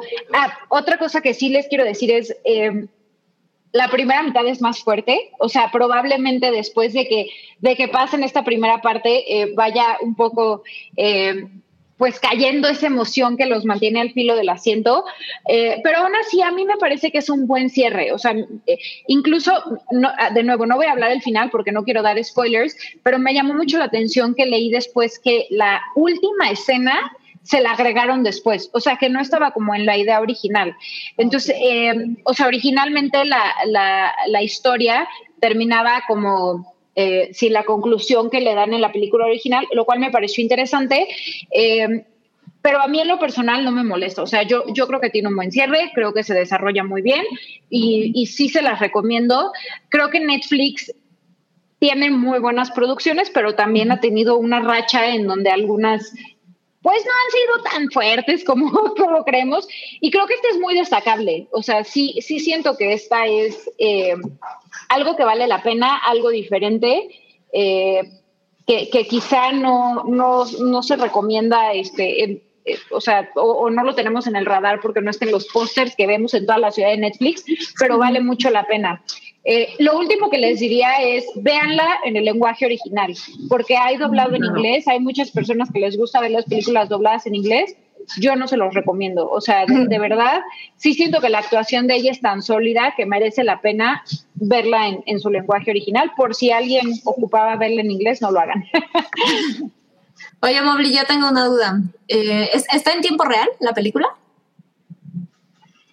No, no me parece. Okay, eh, okay. Tam, también creo que creo que juega un poco con, con y, bueno, esto sí creo que lo puedo decir sin que sea spoiler. Creo que juega mucho con la parte psicológica, o sea, de okay. qué pasa cuando una persona está encerrada bajo una situación que es tan estresante y cómo eso puede afectar su percepción de lo que es real, lo que no, el tiempo eh, lo que sabe, etcétera, etcétera. Entonces me parece muy interesante. Yo no diría que es en tiempo real, aunque estrictamente lo podríamos decir, porque okay. la película dura una hora 40 minutos y lo que tiene son 90 minutos de oxígeno, ¿no? Entonces, okay. podríamos decir que sí, pero yo no, a mí me gustaría pensar que no. Sí, no es el gag de la película. Sí. Exacto, okay. exacto. Órale, ¿tú la viste? Siento que la viste. Todavía no.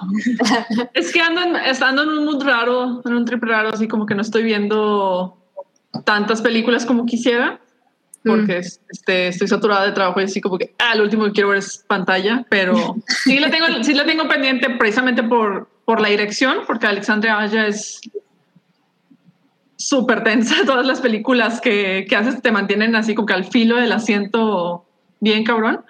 Y por Melanie Laurent, que también es muy, muy buena actriz. Así, este, si no la han visto, o sea, todo el mundo lo, lo ubicamos por Inglourious Basterds, pero también salió en Beginners.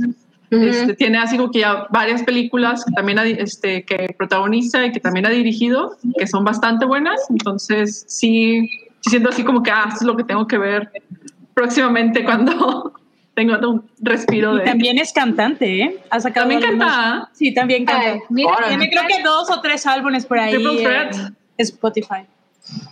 Entonces, sí, es bastante talentosa la chica.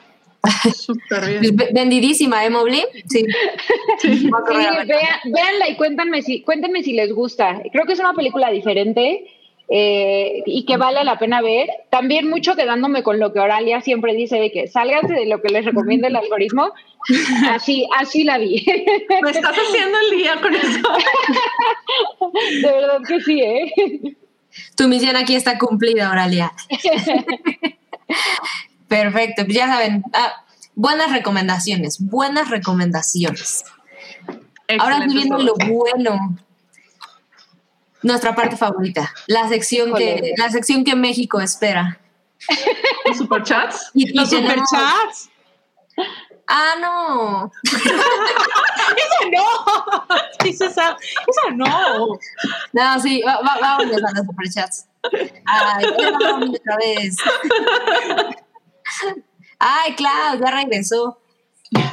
Cloud nos deja 50 pesos. Muchas gracias. Ahora, ¿te mudarás de estado? ¿Qué buen hábito les cuesta mantener? Ejemplo, ¿cómo le hacen para lograr ejercicio seguido sin que la flojera les gane?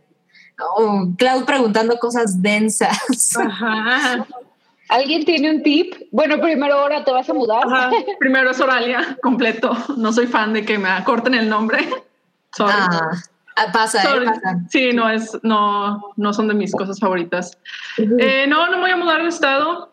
Este, la verdad, o sea, yo sí creo que, pues, para que so, al final de cuentas un estado, una ciudad deje de ser un lugar horrible para todas las personas que viven aquí y que puedan llegar a visitar y demás, pues te tienes que quedar hasta cierto punto y trabajar y hacer el esfuerzo para que sea un lugar más, más cool, más chido, más amigable, más, más saludable y menos hostil para todo el mundo. Entonces, pues mis- entre mis planes hasta ahora no está salirme del estado, así que aquí seguiré sufriendo el calor.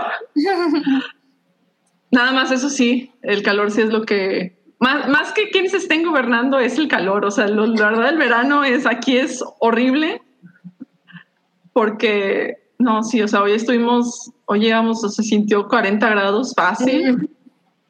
Y pues Claro. cada año se vuelve también más húmedo, entonces es espantoso. Y quizás si salgo de aquí algún- cuando salga será por- precisamente para huir del calor, porque Por el no- clima. Sí, no, esto, esto no. No, está muy difícil. Eh, hábitos que cuesten, que cueste mantener, la verdad. Hacer el tiempo de desconectarte de pantallas es que creo que se me hace que es un hábito que todos tenemos que retomar en Sí. general. No solo por lo que encuentres en las pantallas que ves, sino también para cuidar tu vista, cuidar los ojos. Yo, entonces, si es un hábito que cuesta, ya estoy así como que tratando de retomar la lectura, pues en libro físico más que nada. Y pues también, o sea, salir, caminar, hacer ejercicio, así como que diferentes ratos. Es muy fácil lo más así como que, que te gane la flojera y quedarte con la como- comodidad del, en la comodidad de las pantallas. Entonces, este, sí, creo que eso sería algo que es un hábito que sí cuesta mantenerlo porque pues justo, o sea, ya nos acostumbramos a que dependamos 100% de los... Sí, la vida te jala justo Ajá. lo contrario. Ajá, entonces creo que eso sí sería un buen reto que nos pongamos todas, todos, todos, todas. Nicole Kidman, ¿eh? Este comentario. Grandioso. Y pues Pero sí, todavía no, después de la hypa. sí, sí, ya, ya que se acaba la hype, ya apagan su compu, salen a caminar un rato, eh, no Se sé, cocinan algo. se cocinan algo. Cocinar es muy importante, o sea, sí te desconecta buen rato de pantallas, entonces eso también. Sí, es De los hábitos. de los hábitos que podríamos no dejar morir después de la pandemia. Sí, justo. Miren, yo nada más les tengo que decir que eh, a quienes les cueste trabajo hacer ejercicio, como tip, jamás, jamás, jamás en la vida se pongan el hacer ejercicio por cumplir otra meta, como va a bajar de peso, va a hacer tal, nunca. Hagan ejercicio porque les guste, porque sí su cuerpo se los agradece, pero además encuentren el ejercicio que les guste. Acuérdense que pueden bailar, pueden pasear a su perro, pueden hacer lo que sea, nada de ahora voy a hacer pesas, ahora me voy a buscar una. Hagan ejercicio porque lo necesitan, porque su cuerpo se los va a agradecer y porque lo disfruten. Y así van a ver que mágicamente jamás vuelven a batallar con que les dé flojera hacer ejercicio. Busquen, busquen lo que se les antoje y así vivan su vida. Sí. Así es. Vámonos, ¿qué otra superchat tenemos? Eh, RPM nos deja 20 pesos. Muchas gracias. Conseguí nuestra parte de noche por Oralia y UF, atendiendo recomendaciones. Genial, bien. genial. Bien. Qué bonito. Sí, El pues, porcentaje sí, de bateo de Oralia está, está alto, ¿eh? Está increíble. Ok, continuamos. Eh, de Diana Salinas nos deja 50 pesos, muchas gracias. Dice, un saludo a todas, hacen un cuarteto divertidísimo. ¿Sabes si es cierto que Peaky Blinders se estrena en septiembre? ¿Qué les parece la serie? Yo nada más vi la primera temporada, me gustó mucho y luego ya después, por azares de la vida, ya no la seguí viendo, entonces no sé qué, qué pase con ella o si vaya a haber temporada nueva o no. No sé si ustedes Ya sepan. está, ya está confirmada la nueva temporada. De hecho, ya la terminaron de grabar, pero fecha todavía no tiene. La idea es sí, puede ser que a, a finales de, o el último trimestre del 2021 se estrene o principios del 2022, pero no hay nada confirmado. Sí está No, es ya. que hecho, por ya ahí se filtró, eh, por ahí han- se andaba filtrando alguna información de que Ok. según este, en, o en otoño se estrenaba, pero siento que es muy pronto. Igual este, la actriz que la hacía de la tía Polly, pues desafortunadamente falleció hace unos meses. Eh, tal vez hay algún movimiento ahí, pues como para poder eh, sacar la serie un poquito más temprano de lo, de lo que tienen eh, pensado, pero no hay nada confirmado. Todos rumor, chavos. Sí, y yo tampoco la he visto, pero debo decir que la tengo como en mi lista porque justo es el tipo de temas que me gustan y me la han recomendado por todos lados. Les prometo que en algún punto la, la empecé y, y ahí te estaré contando, Diana. Pero mientras estoy en blanco. Estamos. Ah, Siguiente. Continuamos. Sí. eh, Daniel Lara nos deja 49 pesitos y nos dice que Mobley se presente como lo hacía en Weekly Fix. Cu- Cuando hacía el Weekly Fix, amigos, mi voz subía como dos octavas. Entonces era de, hola amigos, ¿cómo están? Bienvenidos todos al Weekly Fix. Estas son las noticias de la semana. ¡Wow! Mira, otro, otro aplauso de Nicole Kidman. Para la nostalgia. Y a ver, eh, JJHH eh, nos manda 100 pesos. Muchas gracias, JJHH. Eh, la mejor podcast de la YouTube. Saludos a las cuatro. Gran trabajo y va un dinerito para un noodle minuto de recomendaciones de series de terror basadas en hechos reales. Abrazo. Uy, ahora sí me agarran un poquito desprevenida, pero así de, de la que me puedo yo acordar que esté basada en algún hecho real es la de, de Terror, pero la primera. La segunda Ajá, también. Sí, pero la, no la he terminado de ver. Yo sea, yo recomiendo la, la primera, a mí me, me encantó, eh, incluso Está estuve increíble. tentada en leer el, el libro, pero ahí sí necesito muchísimo tiempo porque sí está bastante, tiene bastantes páginas, pero por el momento sería esa. Ya si me llego a acordar de otra, pues ya lo pongo en un Twitter y ya les comparto alguna listita, pero hasta el momento ahorita de terror es la que les recomendaría. La Esa me segunda ha recomendado harto, ¿eh? Sí, la segunda temporada también está muy, muy, muy buena y habla y la presenta, la primera temporada la presentan en el caso de expedición que se quedó varada en la Antártida eh, a finales No, esa es la del siglo- primera. Ah, pues la Es primera. La, La segunda primera es la de la- los campos de concentración En, japoneses en Estados Unidos en Estados Unidos, así es. durante la Segunda Guerra Mundial. Entonces, esos son así como que los contextos, cada temporada tiene su pues estilo y su, su te- la tema, diferentes temáticas que tocar. Entonces ahí son de que, pues dependiendo, depende de qué, qué te llame la atención. Si historia reciente o historia un poquito más, pues, más este, retirada de nuestro, de nuestro presente, pero súper recomendadas. Perfecto. ¿eh? A pesar de, de lo específico de la petición, miren, súper bien. El nivel de preparación aquí está. Me, me encanta, me encanta. Y Santiago Herrera Terán nos deja 50 pesos. Muchas gracias, Santiago. Vamos la jefa. Let de chismecito.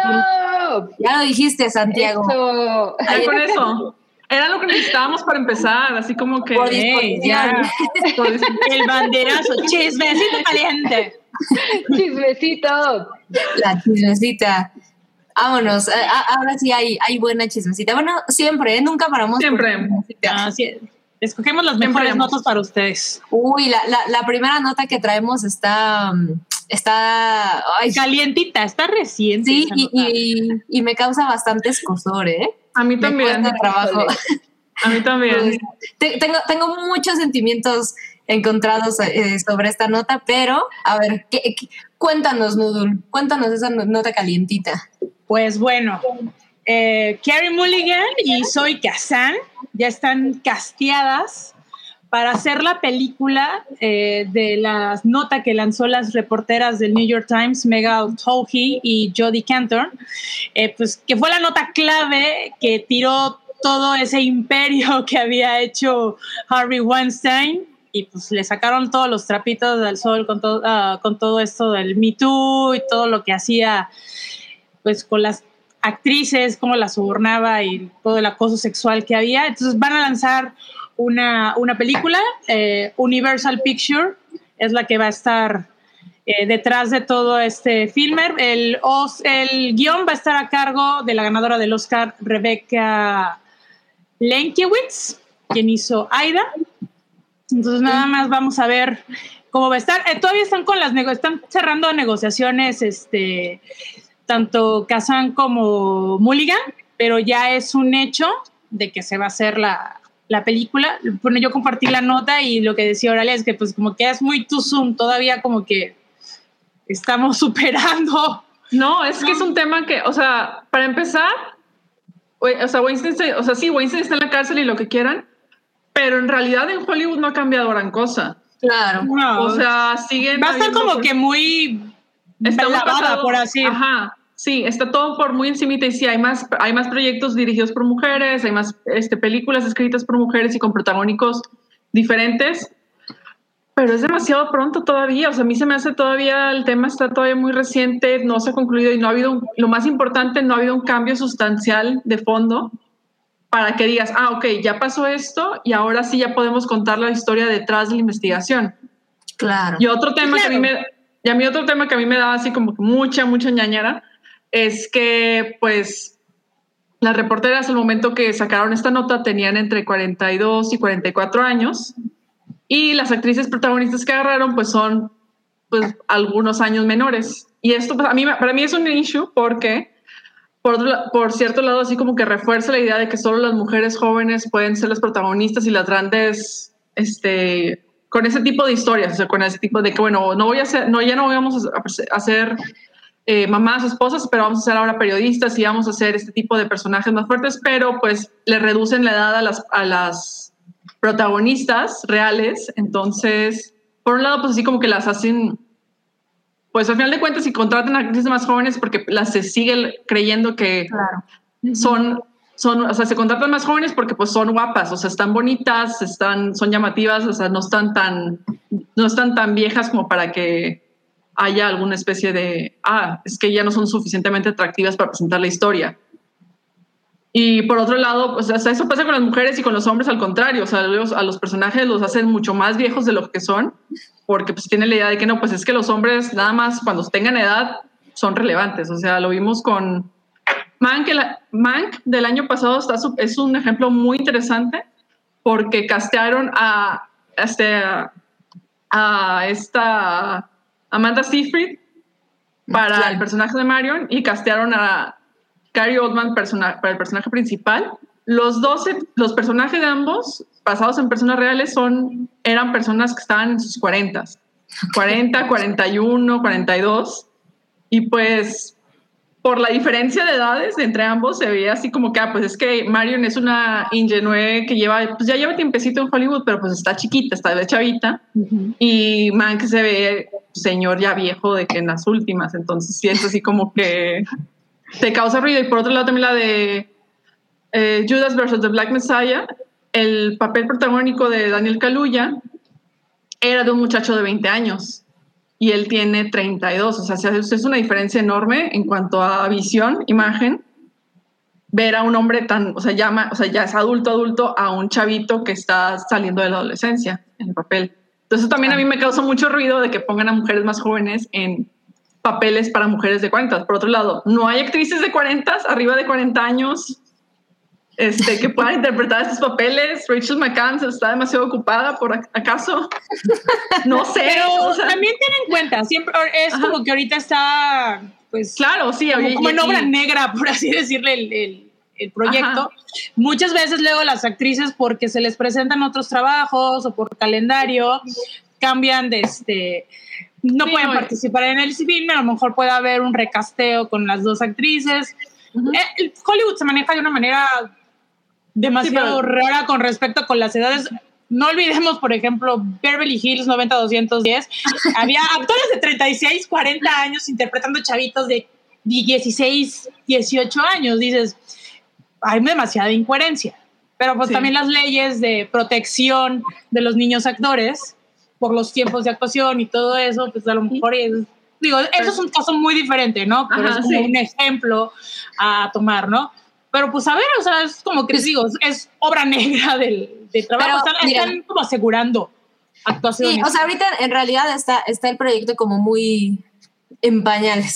Pero yo sí, de las cosas que dice Aralia, a mí la verdad es que hay dos cosas que me dan mucho la atención. La primera es que eh, sí, de acuerdo con el, pues tenemos actrices que son atractivas para la pantalla, por lo que van a vender una película y son nombres que van a hacer que la gente las vaya a ver. A mí me brinca mucho el, nombre de, de Carrie Mulligan involucrado, porque uno, pues ella viene justo de, de, una chismecita en la que por su papel en Promising Young Woman se le dijo que que como que no era suficientemente atractiva como para que se le creyera lo que estaba haciendo, ¿no? Lo cual le, da una capa más a, este tipo de situaciones en Hollywood, em, que sí, está terrible la, la, representación que hay y esa como glamorización, a pesar de lo terrible que es el tema, que, al final va, a enmarcar toda la historia. Y otra cosa que a mí me hace muchísimo ruido de este tipo de proyecto, por mucho que puedas, justo como decía Oralia, ¿no? Se va a tratar con respeto y tienes mujeres involucradas a nivel guion, dirección, eh, actuación, etcétera, etcétera. Perfecto. La realidad es que no podemos decir, o sea, creo que estamos de acuerdo en que no va a ser una película que sea de denuncia, porque la denuncia ya se hizo y se hizo de otra forma. ¿Y qué, nos va a dejar esto? Volvemos al punto, es como, ahora lucremos con la cagada que hicimos nosotros Hollywood, eh, y aquí está, ¿no? Sí, nos importa, por supuesto que nos interesa, ahí está su película. Y, y, justo cuando ni siquiera a nivel vida real se ha solucionado nada, pues de cuál es el valor de esta película. No es denuncia, no es, no es nada es un cash grab como Bombshell. Como a mí, a, mí me, genera sentimientos encontrados porque, eh, o sea, sí, sí me parece que hay algunas películas de este estilo que quizá no tienen un objetivo de denuncia como puede ser eh, o sea, lo que mencionaba Sam, de que la denuncia ya se hizo por otro lado, pero creo que hay algunas que pueden tratar como el lado del periodismo y, e incluso lo mencionan, por ejemplo, en este, creo, creo que era en el documental de Harvey, no, eh, sí, de Jeffrey Epstein, perdón, este, en donde todos los problemas que tienen, o sea, los periodistas para denunciar, ¿no? Y cómo eso está tan, tan arraigado hasta en los mismos medios eh, en muchas ocasiones.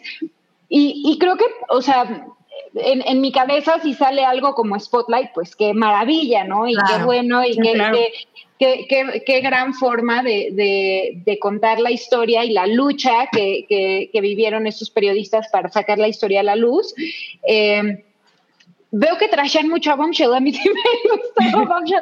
Digo, no es ideal, pero también creo que una película como The Assistant, por ejemplo, que también trata el tema de Harvey Weinstein, pues es buena y te da otro ángulo de la historia. Eh, y también qué tanto puedes explotar ese mismo tema, ¿no? Entonces, no, sé, me genera sentimientos encontrados porque, repito, por una parte creo que es importante dar visibilidad a la lucha que, que hacen los periodistas, pero por otro lado digo, pues es explotar un tema que, que, sigue. pero, por ejemplo, pero por ejemplo, mira, la de Spotlight, mencionaste Spotlight, ese caso es de hace 20, 25 este, años.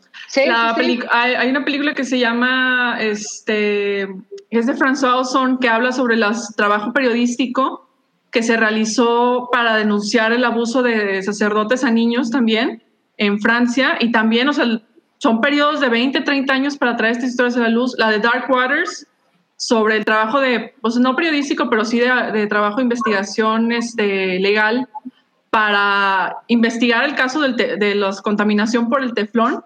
También es un caso que empieza en el 96, 5, y así como que lo van llevando, pero pues esto es demasiado reciente y a mí me llama mucho la atención que para estos, estos temas tan graves, se hayan tardado 20 años en llevar las historias a las pantallas, 20, 30 años, y para este que fue hace 5, ya, o sea, ya ahorita vamos a sacar la película, pues es como que, oye, pues no estás dándole el tratamiento de respeto que se, o sea, el, respeto al trabajo de estos periodistas y el trabajo a, de todo el trabajo periodístico, periodístico que salió a partir del Me Too a nivel internacional, como para que en cinco años hagas una película, o sea, se me hace sí se me hace horrible, o sea, sí es de que, oye, pues espérate tantito, deja que, que envejezca un poco, o sea, que pase un poco de tiempo para que para que pueda respirar la historia, las historias al final de cuentas y podamos tener también una perspectiva más objetiva. Sobre todo, claro, algo mucho más objetivo. Sí, pero bueno, sí, sí tienes razón, Mobley. La verdad es que eh, justo si fuera ese tratamiento es como, como más me convencería. Eh, ve- ver ese proyecto que es, ok, pues ahora cómo batallaron, que tampoco es algo ajeno a, a lo que sepamos, ¿no? Ya se platicó, pero, pero está interesante. Ahora enfoquémonos en los terrores que vivieron estas mujeres para, pues, para sacar esta, esta serie. Puede ser, eh, creo que de ahí está, está el rayito de luz, ¿no? De este proyecto. Ujú. Oigan, por ahí decía eh, Federico eh, Ble, creo ¿Sí? que, llegó tarde como a su boda. Muy mal, ¿eh? ¿Cómo? ¿Qué pasó, Federico? Bueno, ahora cuéntanos cuál es tu estado este, Civil. Sí. ¿Quién sabe? bueno, pues Continuamos. pasamos al, al Ahí, ahí siguiente les iremos chismecita. platicando conforme, conforme se sepa más. Así Cuenten con la chismecita y, y su nivel periodístico. Próximamente la película de la, de la La, chismecita de la. Ajá. claro. Y esta, esta, a ver, ¿cómo las hace sentir esta, esta nota que sigue? A mí, miren, ok, a ver. Cruella me gustó. Cruella me gustó. Lo voy a decir así, abiertamente, me gustó, la disfruté, sí. Eh, los vestuarios espectaculares, Emma Stone muy bien. Me parece la mejor película live action que Disney ha sacado. Eh, ok. Pero anunciar ahorita una secuela o decir que va a sacar una secuela es como, oigan, o sea, denos chance, ¿no? Todavía apenas acabamos de ver, o sea, como por, ¿por qué, por qué confirmar ahorita Apenas acabo de cobrar mi lana de la película. Además Ajá. te dije que la disfrute tantito. La verdad, Ya luego me- empiezan los rumores. Sí, me, me parece que, que, pues le quita un poco el, el spotlight justamente a el éxito que, que puede tener la película ahorita, ¿no? O sea, y bueno, no sé, este, este a- afán que, que creo que ya lo, había, lo habíamos platicado en alguna vez en el hype, o bueno, lo había platicado en alguna vez en el hype de que eh, estas eh, como reiteraciones de live action de los clásicos de Disney también me parecen a veces hasta confusos o innecesarios, o sea, porque pues si ya crecí, o, o bueno, si ya hay una versión que, este, por ejemplo, Mulan, ¿no? A mí Mulan, bueno, significa mucho para mí, me encanta, me inspiró de chiquita, y ahora que me la hagan live action y le cambien todo, o sea, no digo que esté mal, pues, pero pues mejor dal- dame algo nuevo, ¿no? Claro. Entonces, ahora que quieran hacer, o, o sea, Cruella le salió muy bien, a mi parecer, y ahora que quieran hacer otra, ¿por qué? o sea, no necesitamos ver que hagan los perros abrigo, nadie quiere ver eso, ¿por qué? ¿Por qué insisten? Pero bueno, esa es mi opinión. Yo, yo estoy un poco de acuerdo. La verdad es que a pesar de que disfruté muchísimo la película, e incluso pues, no nos hagamos tontos, ¿no? O sea, terminando la película creo que todos pudimos decir, "Ah, van a hacer una secuela. O sea, puede ser que sí, ¿no? Pero, pero le fue bien. O sea, en general la gente la recibió bastante bien. Funciona en muchísimos niveles.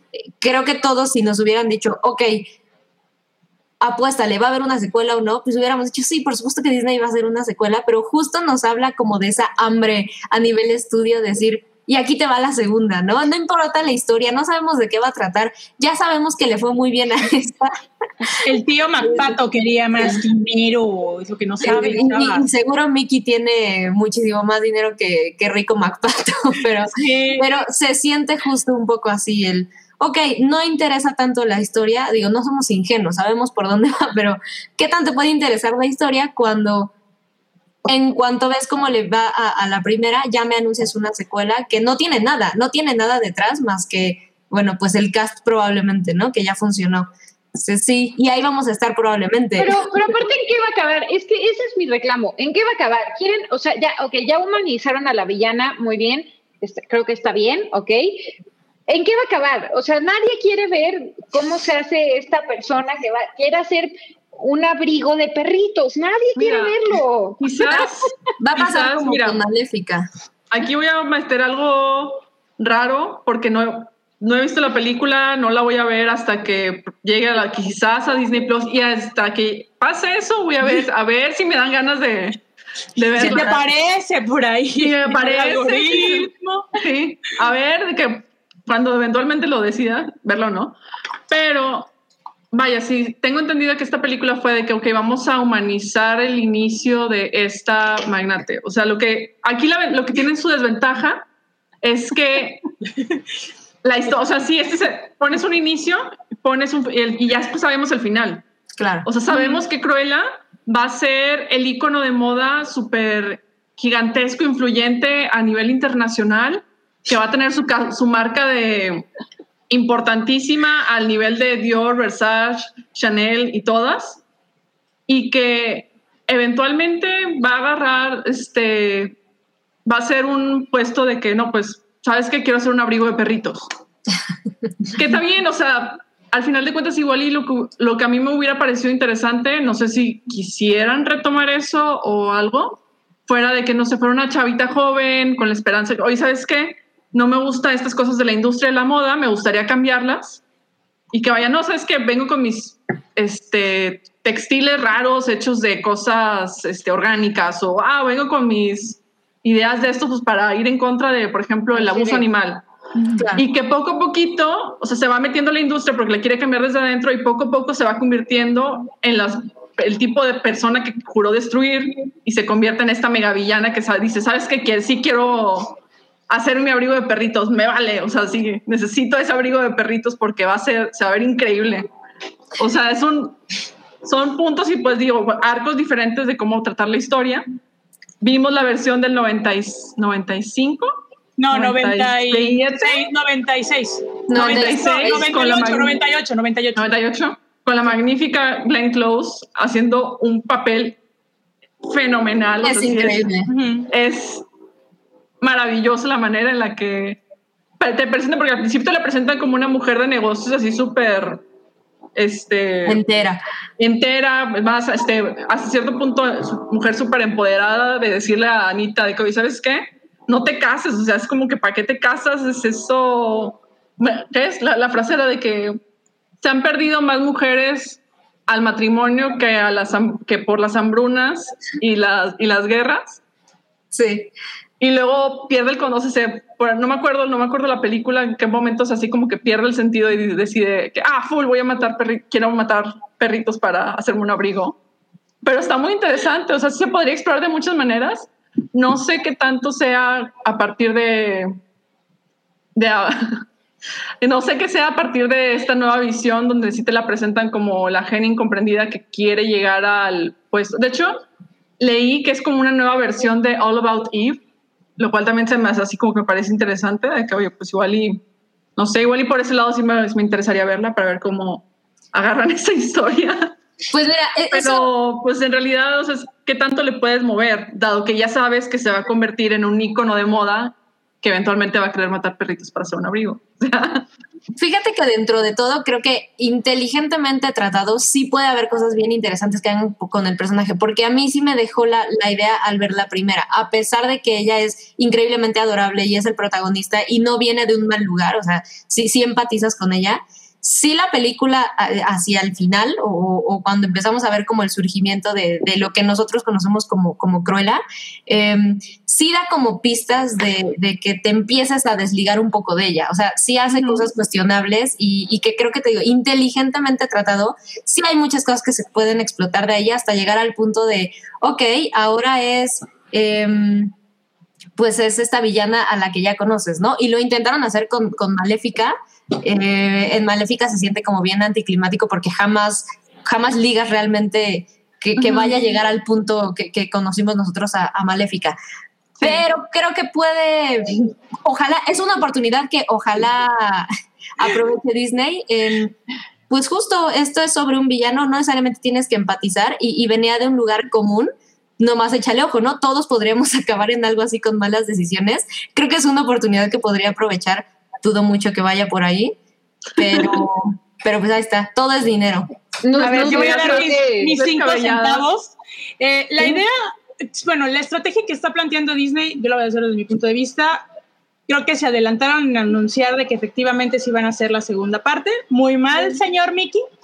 Eh, cuando salió la película, Emma Thompson y este, la otra Emma, que se me fue el nombre, Eh, es- Stone. Hmm. Emma Stone, perdón, eh, ellas planteaban de que sí les gustaría a la larga hacer eh, una segunda parte e involucrar a Glenn Close. Y querían que la historia fuera contada muy al estilo El Padrino 2. o sea, para Ah. involucrarla. Entonces, dices, Ok. ahí desde la idea dices, wow, está muy, está muy perra, o sea, está muy perra la perra. Entonces, y luego de que sí, la idea también era que el director, este, Craig Gillespie, regresara a, a dirigir, ¿no? O sea, pero siento que este anuncio es muy precipitado, de que, ah, ok, sí, sí, sí, estuvo el éxito, está garantizado el, eh, la segunda parte. No, hubieran dicho, estamos todavía en las vías, no sabemos qué es, hubieran esperado un año a ver cómo va a estar el planteamiento del guion, como dicen, sí, cómo van a traer el tratamiento. Eh, ahorita conocimos como que ese background de Cruella, de no, que no mata perritos, en qué punto van a enseñar de que odia a los perritos o cómo lo van a transformar. En la de Glenn Close, si llega en un punto, creo que es como a lo, cuando ella va a visitar este, a los a Anita, Sí. cuando, eh, cuando, eh, la va a visitar porque ya ves que se casa y pues deja de trabajar y cuando ve a los perritos es cuando le empieza la chispa y le recuerda el traje que Anita diseñó con la piel de, o sea, con los perritos y él dice, ah, es que yo me inspiré en mis dálmatas. Entonces fue Ajá. ella la obsesión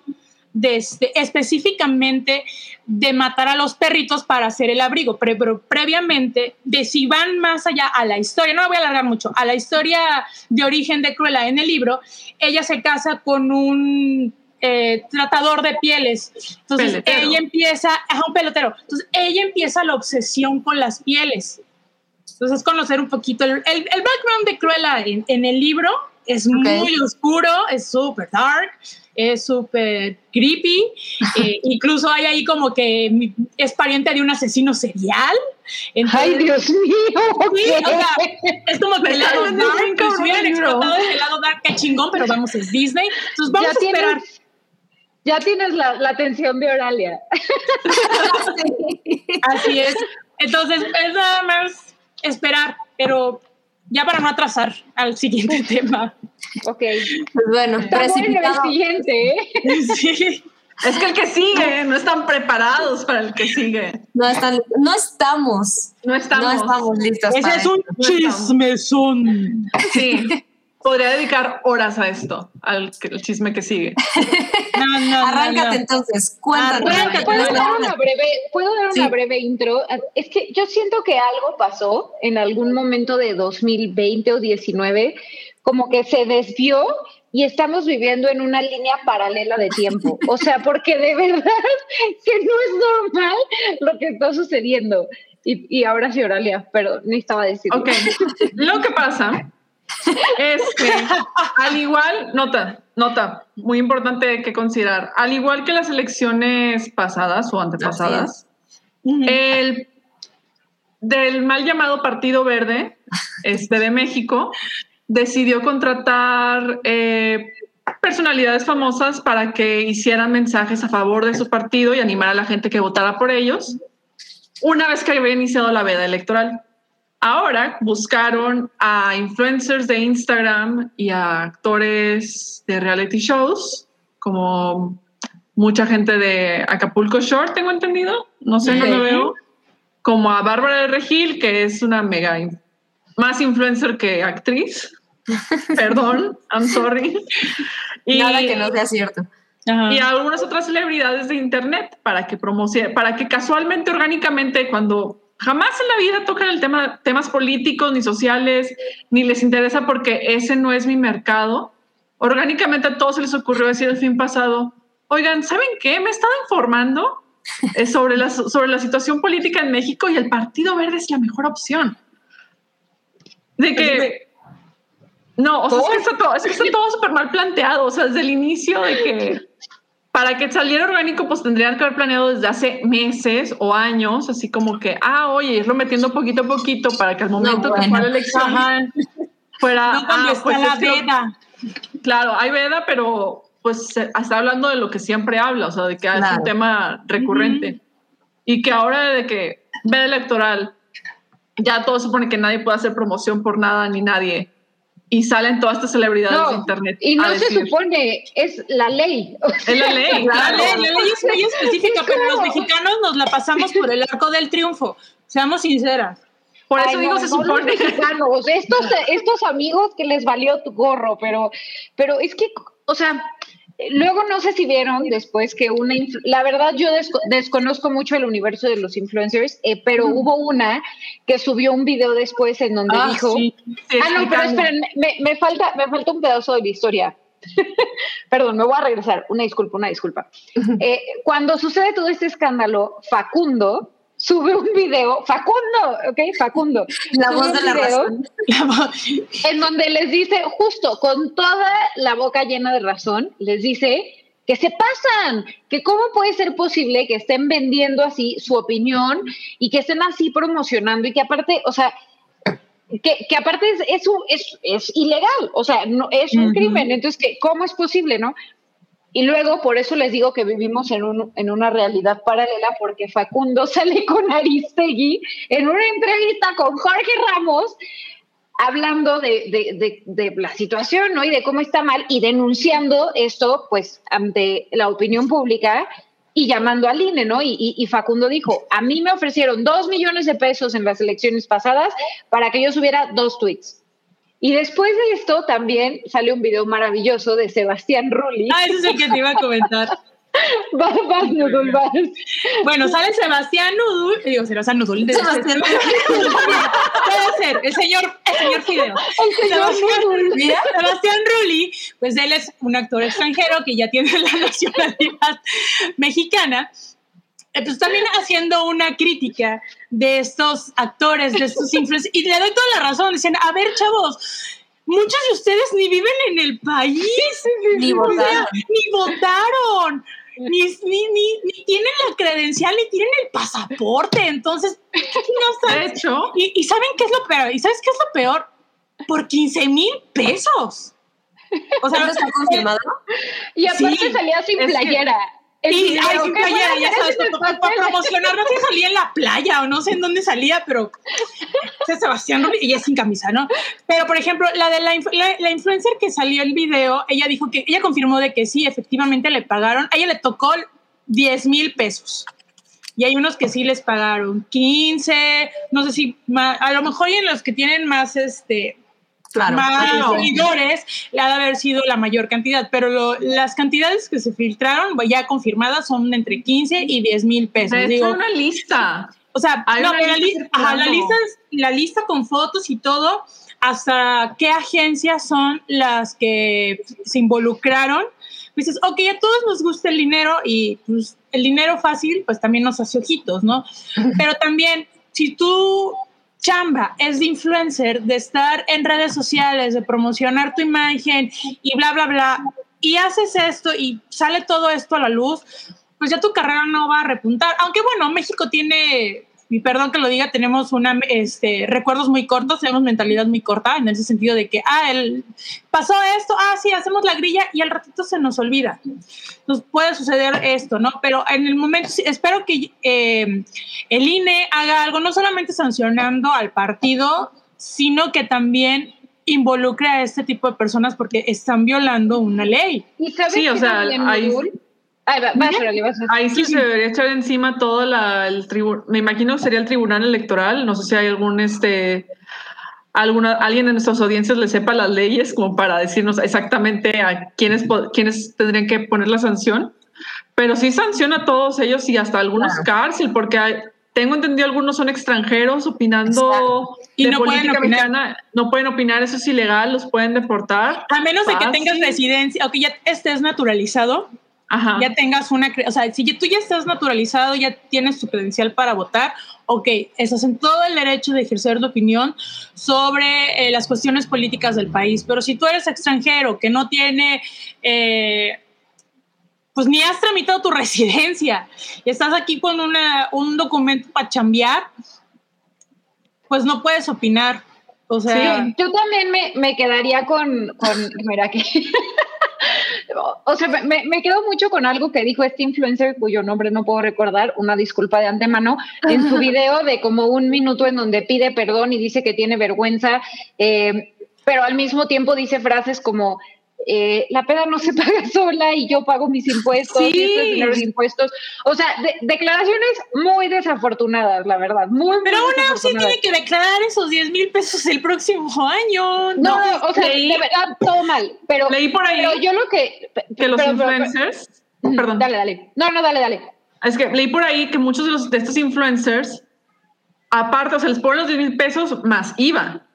O sea, ellos no, ellos sí Mano. quieren, o sea, no, no son como nosotros mortales que recibimos, que tenemos que estar calculando de que, ah, bueno, nos van a pagar esto de salario bruto neto. No, ellos sí piden los 10 mil completos más el IVA, deposítame aparte el IVA para no perder Claro. los 10 mil completos. Sí. Entonces, no, es ese, o sea, hay de que Muy Pero les voy a decir algo, les voy a decir algo. El SAT está muy perrita ahorita y está muy Sí. cabrón para devolver dinero, pero aún así, muchas gracias SAT por devolverme mis impuestos del año pasado. Pero no, la verdad está, está muy quisquilloso el SAT y con esto, neta, no se les van a ir, ne, se les van a Pero meter, ¿sabes pero bien bonito. Esta chava decía algo que a mí me llamó muchísimo la atención y es que yo reposté un video que ni vi. O sea, así, así lo digo Ajá. tal cual. Yo, El yo está un video que vi. Entonces, sí siento que esto nos tiene que hacer a todos los que seguimos influencers o que tenemos como alguien ahí que, que, que del que tomamos recomendaciones o algo así, no- nos debe de hacer pensar un poco de quién estamos tomando recomendaciones, ¿no? Porque muchas veces, o sea, ella decía, ay, la gente, este, si, si un influencer llega y les recomienda algo, pues no van a votar por ese partido, obviamente. Y yo creo que no es tan obvio. O sea, de, de verdad hay muchas personas que sí escuchan esta comunidad y, y no solamente de influencers, ¿no? De, de, o sea, líderes de opinión, de periodistas, de cualquier persona que tiene un micrófono. Entonces, creo que esto sí nos tiene que, que- que alertar a todos como audiencia porque pues cla- claramente... Como audiencia este, y como, como de ellos quizá no viene de el contenido cambio. también. Exacto, exacto. O sea, de, de qué estás promocionando y a quién le vas a creer y qué, y qué credibilidad le, o sea, a ver, si alguien te recomienda la vitamina de no sé qué, neta te le está recomendando porque, Claro. o por qué no. Entonces, pues sí, yo, yo creo que esto a todos, a todos los que siguen influencers, que los prenda un foquito porque, porque ella clarito lo dijo. Yo ni, ni vi el video que, que recomendé y aparte, pues si alguien te lo recomienda, obvio no vas a votar por esa persona. Pues bueno, ahí está, ahí están las declaraciones. A ver, aquí ya les tengo el chismecito. O sea, la ley del, del INE, bueno, del, ajá, la ley del INE tiene contemplado Legal. un catálogo de sanciones que depende de la gravedad de la conducta. Y a partir de ahí, en la amonestación pública, multa, reducción de administración y la mayor puede ser la cancelación del registro. O sea, puede perder su registro este, el Partido Verde Ojalá. También se van a sancionar, está contemplada la sanción a los influencers. Entonces, se va a Cuidado, poner amigos. bueno. Cuidado. Cuidado. Para los Cuidado. influencers Ojalá. que próximamente, o sea, para próximos que se les oferten, analicen, revisen con la gente que les lleva pues toda su, su carrera, o sea, si les conviene, no les conviene. La verdad, llevar un asunto político es, es muy, muy, muy delicado. Sí, No sí, pero está terrible. O sea, hablando de sanciones y demás, o sea, ya sé, es fatalista de a madres, pero es que es la realidad. Las elecciones pasadas hicieron exactamente lo mismo y ni siquiera, o sea, la sanción que ahorita, la medida que se tomó fue vamos a retirar la campaña. Ni siquiera donde les duele que es el dinero. Y sí, tienen muchísimo dinero y, y la multa que les pongan les va a valer de todas formas, pero ni siquiera eso les quitaron, ni siquiera ha habido multas. Entonces, ahí también podemos entrar a, un poco al juego y, y recuerden que como audiencia, pues sí podemos eh, eh, generar tantita presión.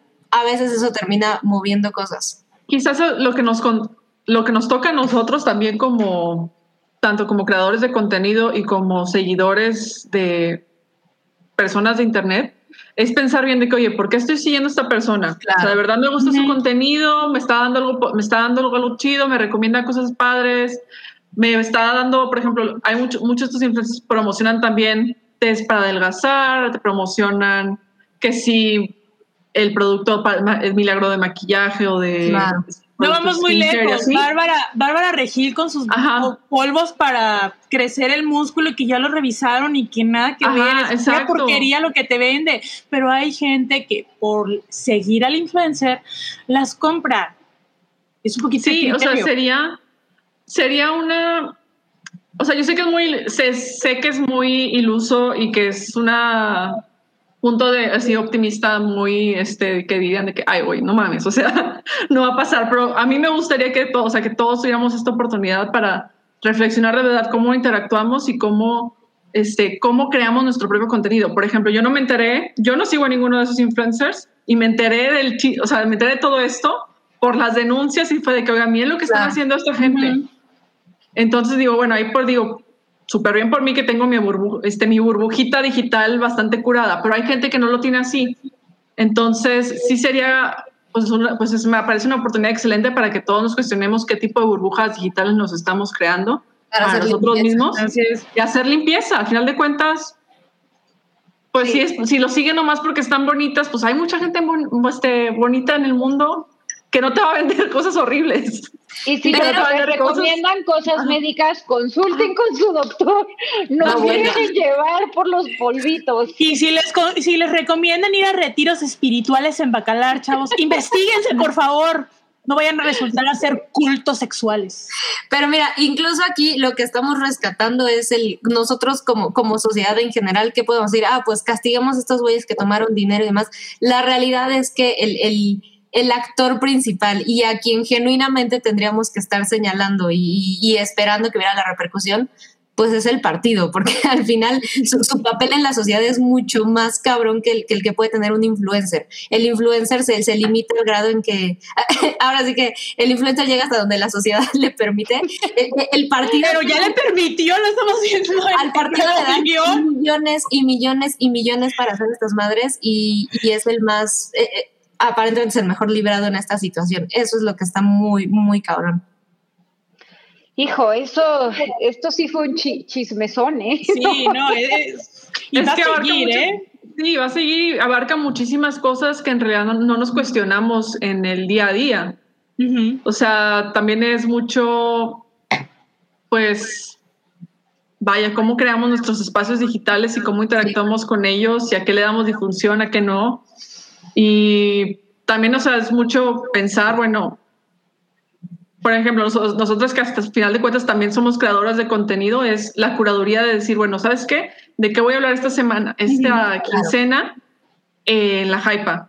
O, qué voy, o sabes qué, qué, qué películas o qué series voy a recomendar en mi cuenta de Twitter o qué voy a compartir en Instagram. O sea, sí también es un trabajo, o sea, somos así como que microinfluencers, pero al final de cuentas también hay mucha gente. No, tenemos que siguiendo lo cuidar decimos. muchísimo lo que Ajá. nuestros contenidos. A lo, como dices, o sea, somos mini microinfluencers, pero aún así nos sigue bastante gente y están al pendiente de lo que subimos. Ujú. Y es lo que influye o no influye. O sea, tú recomiendas una película o una serie, o Mobley, o Sam, o yo, y la van a ver. Igual en lo que recomiendas o lo que comentas están al pendiente. Entonces, también hay Sí. que ver la manera en que va, cómo lo vas a tratar. Si quieres hablar de algo, cómo lo vas a tratar, qué, qué densidad, o, o de preferencia no lo tratas, ¿no? O te vas a otra red social donde te sigue menos gente o muy cerrada y pues, lo platicas, ¿no? O sea, es, es ahí jugársela y plantear. Sí, hay, Sí. Que ser, hay que ser muy responsables en, en redes sociales, amigos. Así Yo es, es que ser es responsable de lo que uno dice, ¿no? Sí, de lo que uno y- dice y quién sigue y de quién del trabajo de quién estás promoviendo. Así Y al es. final de cuentas, estos mega influencers, pues lo que le mueve a ellos son la cantidad de números que tienen de seguidores y de que les aplauden y que les dicen. Entonces, lo que correspondería es que las personas que lo siguen sería de que, ah, pues sabes que te dejo de seguir y que tengan bajones de números grandes.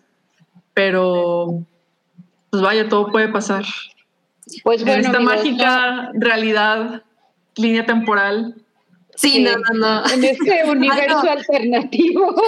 Ah, Ya, por favor, el que regresó en el tiempo y pisó un mosquito ya que, ya que Eso pasa porque ganó el Cruz Azul, recuerden. Cuando ganaron los Cubs, ¿qué pasó? Ganó Leonardo DiCaprio el Oscar. Ahorita ganó el Cruz Azul. ¿Qué está sucediendo, Dios mío? Ya, ya traíamos una racha un poquito más atrás, pero Ay, mira, Ah, tenemos superchats. Ro- Rorschach, Rorschach, perdón. Eh, Superchat, 60 pesos. Un dinerito porque son los mejores y para que nos recomienden alguna película, por más que sea, mal- que, que por más que sea mala, no puedan dejar de verla. Uy, mira, yo, yo ahorita recordé una porque justo Rui la subió hace poquito y no, no tienen idea del pleitazo en el que nos enfrascamos Rui y yo, porque él dijo que Total Recall era una mierda. y yo justamente, como una semana antes la había revisitado y estoy de acuerdo en que puede tener muchas deficiencias a nivel película, pero me parece un producto increíble. No tiene de cómo disfruto esa película. Las locaciones me parecen geniales, el concepto que está detrás, eh, un, un un, protagonista que apenas actúa, híjole, me parece que hacen un paquete que, que, termina siendo una cosa maravillosa. Y sí me he topado con muchísimas que dice, esta película es una mierda completa. Yo la quiero muchísimo, la quiero de verdad como no tienen idea. Y detesto el, remake. Jamás, jamás, jamás me hablen del remake de Total Recall. no existió para No, no, no. Eso me vino luego, luego a la mente. Bueno. Bueno. Bueno. Este, yo estoy tratando de pensar en una. Ah, la estoy googleando en este momento porque este, ya, ya me acordé del título. La vi hace muchos años, es de las peores películas que he visto, pero está tan, tan divertida. O sea, está, esa sí, búsquela en las infinidades del internet porque no la van a encontrar. Se llama Top Secret, con signo de admiración al final, protagonizada por Val Kilmer bebé, o sea, de que es súper, súper jovencito, de que si tiene 20 años te los creo. Wow. Y interpreta una especie de, de Elvis Presley que va a la, va a la Alemania nazi y busca salvar a una mujer ahí. O sea, está y tiene así como un humor absurdo, este, disparatado, estilo, este, ¿dónde está el piloto? Ok. Pero está, o sea, la película es muy mala, o sea, de verdad es muy, muy mala, y, pero es muy disfrutable. También acabo de ver la de Once Upon a Time in Mexico. y no envejeció nada bien. No envejeció nada bien, pero, o sea, yo la, la, vi así como que, bueno, voy a ver, quiero ver algo relax. La vi, me divirtió mucho porque me pareció súper absurdo todo. O sí, de que me pareció súper absurdo. Hasta el filtro sepia, horrible para. pero, se van por locaciones hermosas y los personajes les disparan y explotan y se van hacia atrás como si les hubieras aventado una. Una. No sé, propulsión al chorro o algo así. y está cierto actor este hollywoodense vestido como turista, como el prototipo del turista gringo, nomás así paseándose y está, está divertido, se me divertí mucho, es, es, bastante mala, pero fue así que a mí está súper disfrutable, o sea, igual y porque yo iba en esa mentalidad, o sea, no iba en plan de voy a ver algo serio. el mood lo hace todo.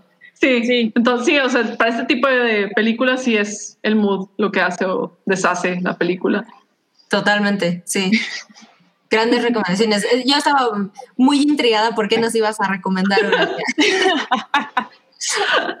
Top Secret. Muy, muy agradable. Estoy contenta. Top Secret no la he visto, pero ya, anotadísima. Voy a correr a verla. Aunque sea verla por, por Val Kilmer joven porque está guapísimo. Entonces es así como que lo ves y dices de que sí. Oralia, están, están, comentando en el sótano del Titanic que Top Secret la pueden rentar en Prime. Ah, qué cool. Ah, Qué cool. hay que checarla. Por los LOLs. Por los LOLs. Exacto. Tenemos otro super chat. Ahora, Daniel Lara. Muchísimas gracias, Daniel. Nos dejó 129 pesos y dice: Para mí, los hyperitas son los verdaderos influencers. Gente que me invita a formar mi propio criterio con recomendaciones que valen la pena. Oh, es que. Corazoncito. Corazoncito de Peña Nieto. Ahí está. Yo después de ver tanta serie coreana, ahora hago así. Que es corazón. ah. Ay, no me hacer ese gesto, está bien, cute. Sí, es un corazón, pero ahora es así. Pero sería como, como que dinero, dinero, pero es un corazón. Ah. es así. ¿Así? Ajá, doblas tus manitos, este aquí. así, así como. Es así, así como que dinerito. Yeah. Fue, fue, fue mi enseñanza de esta semana. Excelente. Síganla para más consejos. Oigan, y ahora tenemos la última nota de la chismecita, pero, pero no importa porque es notaza, broche de oro, y es así hace mi corazoncito, miren. Así mi corazoncito peña se hace así con esta nota.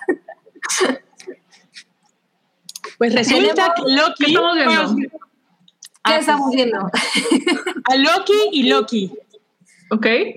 Las dos Lokis, pues bueno, ya se sí, confirmó de que lo que muchos sabíamos, ¿no? Pero que eh, era una, era una verdad a este, ¿cómo dicen? Eh, Lo que se de no se pregunta. Ajá, lo que se ve no se pregunta. ya confirmó Disney que Loki es de género fluido, incluso en uno de los videos promocionales eh, de la serie aparece el expediente de Loki y donde dice sexo, dice fluid, o sea, es fluido, o sea, no tiene, es hombre, mujer. Incluso hubo en en una de las películas de, de Thor, menciona este se menciona eso, ¿no? De que, ah, sí, mi hijo, mi hija. Entonces, también eso fue un caballo, se convirtió en un caballo y se embarazó. Entonces, bueno, eso es lo que dice la leyenda de, de Loki. Pero tiene hoy que, bueno, que este mes es el mes del orgullo, pues es una nota, pues nada más de confirmación, ¿no? Por parte de, del universo cinematográfico. Es Disney suena- Marvel de Almame.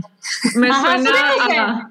Pero a mí Este es el primer que- personaje de Disney gay que se presenta como Pero no. O sea, yo sé Ay, que no, pero- y sé que no es, y probablemente es el nuevo subgénero de, este es el nuevo personaje no binario y que en realidad no impacte gran Eh, cosa, justo, pero justo eso es lo importante, que no impacte. Y eso es lo que creo, a mi parecer, ¿no? O sea, chingón por quien le sirva la representación y lo que sea, pero a mí se me hace tan artificial el, pues no impacta en la historia, no pasa nada, nomás le aventaron un huesito a la comunidad como decir, ah, sí, sí, sí, Ah, sí, miren, sí, aquí está. fluido", ¿no? Porque digo- ni siquiera estamos hablando de sexualidad ni nada, o sea, nada más es un guiño, es de género fluido, y- o sea, bien, pero... pero como en Avengers, ¿no? Exacto. como que no, no ha sido relevante para la historia hasta este momento. No, pero es que vamos, si nos vamos a, a lo que es eh, todo lo que es la lo de la historia de, pues, de Loki, bla, bla, bla. O sea, sí se menciona este, dentro de la mitología que él, este, pues él, a él le tira todo lo que se le preste, la verdad. Sí, pero no es algo que Pero jamás no es algo que, era relevante dentro de las películas, ¿no? Es algo que a lo mejor y los fans ya sabían y que querían nada más la confirmación de Disney y decir, ah, sí, sí es. ¿No? Y como dicen, eso la el verdad- del mame ahorita que es el mes del orgullo. A, a mí la verdad me parece, o sea, digo, qué, qué bueno, como dicen, ¿no? Si a, si alguien le, le, le representa algo eh, o le aporta algo del valor, pues qué mejor. Eh, personalmente me gusta mucho la, la interpretación de Tom Hiddleston y, y pues está bien. O sea, la, la verdad no, no, no creo que, que, que cambie nada a mí, para mí, la perspectiva que tengo del personaje y de la interpretación de Tom Hiddleston, que me parece maravillosa eh, como, como Loki. Y lo digo siendo eh, una seguidora del MCU.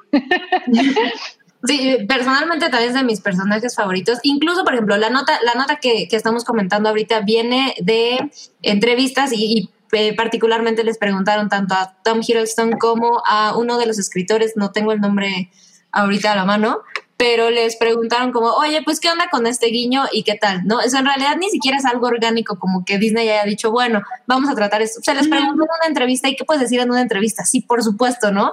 Es muy importante. Tom Hiddleston comentaba, eh, es algo que nos interesa muchísimo, estamos trabajando, le estamos metiendo muchísimo esfuerzo y, y sí, ¿no? Está confirmado, pero seguimos trabajando en ello pero en realidad, ¿qué repercusión va a haber? ¿No? O sea, si me preguntan, así como ha pasado muchas veces con Disney, es, ahí está, ya sacaron, uy, el primer personaje gay o etcétera, etcétera, y en realidad, no más es eso, es el PR y jamás ves nada Voy reflejado. a, voy a decir No, a verlo, ¿no? ¿Qué pasó? ¿Qué oso? Era también lo que estaban así como que publicitando con Cruella, de que, ah, está el primer personaje este, gay de, de Disney. Es y es como que es primer pero que no- Disney pasó en La Bella y la Bestia y luego también en Avengers y también en otras Pero nunca estaba como o sea, pero no estaban tan, ahí, o sea. tan cual, no, nunca lo dijeron, no, o sea, se veía, Ajá. no se notaba tan, tan obvio. Ahorita retomando, bueno, no sé, Mobley ¿Qué quería decir, comentarnos. Que iba, iba a decir, y me voy a dar un tiro en el pie durísimo porque amo Harry Potter y, y me da tristeza, pero me pareció más forzado cuando, o sea, cuando J.K. Rowling salió a decir que Dumbledore era gay, Uy, sí. me pareció más Ajá. forzado el momento que, que Loki sea de género fluido, porque la verdad yo nunca le había otorgado o, o en mi cabeza nunca le, le, había como adjudicado de que ah, es masculino, género masculino, ¿no? O sea, como que sí, para mí el personaje era pues más allá de, de, de algo. Claro. de- Ajá, es un Exacto. dios nórdico y él puede hacer lo que quiera, ¿me entiendes? Sí, no, o sea, no me seguía, pero como que no- en mi cabeza nunca le atribuí un, un- el género masculino, ¿no? Entonces me, me pareció más esfuerzo lo de Dumbledore, que, que digo, no es que esté mal, porque al final eso desencadenó toda la historia de, de, de Dumbledore con, con Grindelwald y qué bueno. Eh, aunque bueno, ya sabemos cómo luego J.K. Rowling ha dicho algunas barbaridades, pero, pero en general Ay, esa mujer. la verdad me parece, me parece bien, o sea, qué bueno y, y Tom Hiddleston, yo este, me encanta su interpretación, entonces pues, está bien, o sea, no, no, hay, no me parece que es algo que, que hay que utilizar como un ícono de, de, ay, qué gran hito se alcanzó en la... No, no, o sea, me parece algo que, que pues, eh, le, le, le, le confirmaron eh, la característica de género fluido y ya. Mira, O sea- Federico Blin nos dejó un mensaje y le doy toda la razón. Dice, el personaje, tanto en la mitología como en Marvel, ya era así, solo que ahora ya tienen un nombre o pronombre. Estamos a meses que Bugs Bunny también salga del closet cisgénero y eso está muy bien. ¿Será que Pues sí, antes de la pues sí, película de. Space Jam 2 salga del closet? No vamos a presionarlo, que salga cuando él quiera. La claro. verdad. Como debe de ser. Que cada quien se vista como quiera, use lo que quiera, escucharé con No, y nombrarse bien. también es muy importante porque Claro. el hecho de que se esté nombrando y que se esté diciendo nos da a todos, a todos, este, la posibilidad de decir, ah, ok, reconocer esto como, bueno, no es algo raro, no es algo que se pueda hacer otro y que se pueda este, violentar, sino es, ah, ya se, se nombra, ya lo tenemos en cuenta, lo tenemos en cuenta y pues a- al final de cuentas puede ayudar a que haya una mejor integración social. Eso digo, es muy cierto, ¿eh? Y es también, Muy cierto. por- de por ahí también va este, todos los esfuerzos por hacer un lenguaje inclusivo este, y los diferentes tipos de evolución del lenguaje. Y pues está interesante que pues, por otro lado sí está interesante que ya así como que Disney esté un poquito más cómodo con decir, ah, este personaje es, es gay o es este, de género fluido o es este, am- este ambiguo, pero pues digo, al final de cuentas, a mí, para mí es así como que, bueno, pues son trucos y estrategias de mercadotecnia porque Disney es Disney y está haciendo y quiere vendernos, nos, compr- nos compraría las almas si pudiera. Ay, y, y yo con, con mis orejitas de Mickey Mouse escuchando la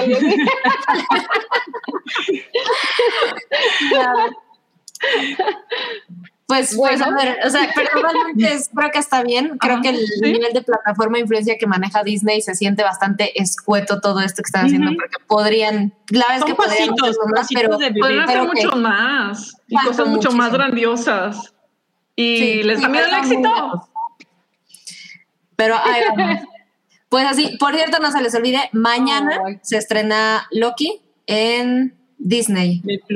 Ah, Van a ser seis episodios y, y seguro ahí vamos a estar comentándola. Bien Es ahí. de lo que Rebeca, Rosas, que, que me chuleó la blusa a la orden. Ya sabes. Perdón, lo tenía que decir. Perfecto. Pues ya estamos cerrando eh, este podcast lleno de política y conciencia social y recomendaciones de películas chafitas y de series bien padres y de bla, bla, bla, porque somos influencers con responsabilidad. Nos queda una nota. Uy, esta, este es el mero mole de Noodle. Aquí Yay. Noodle nos tiene la chismecita. Échale nudul. Pues bueno, ya se anunció. Bueno, esta semana que es la semana geek de, Di- de, de Netflix, eh, acaba de promocionar, este, salió apenas hoy, eh, Yoko Kano, que fue la compositora del soundtrack original de Cowboy Bebop, va a estar en live action de Netflix que sale en otoño de este año, que me tiene súper emocionada.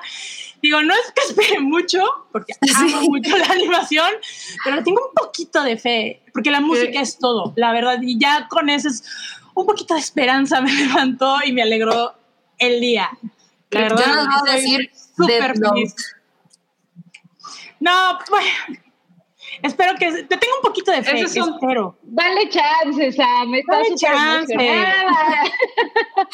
Mira, no, la no, verdad no, no me encanta, pero la película, mira, si las también las, las versiones live action eh, japonesas están para el, perro, la verdad.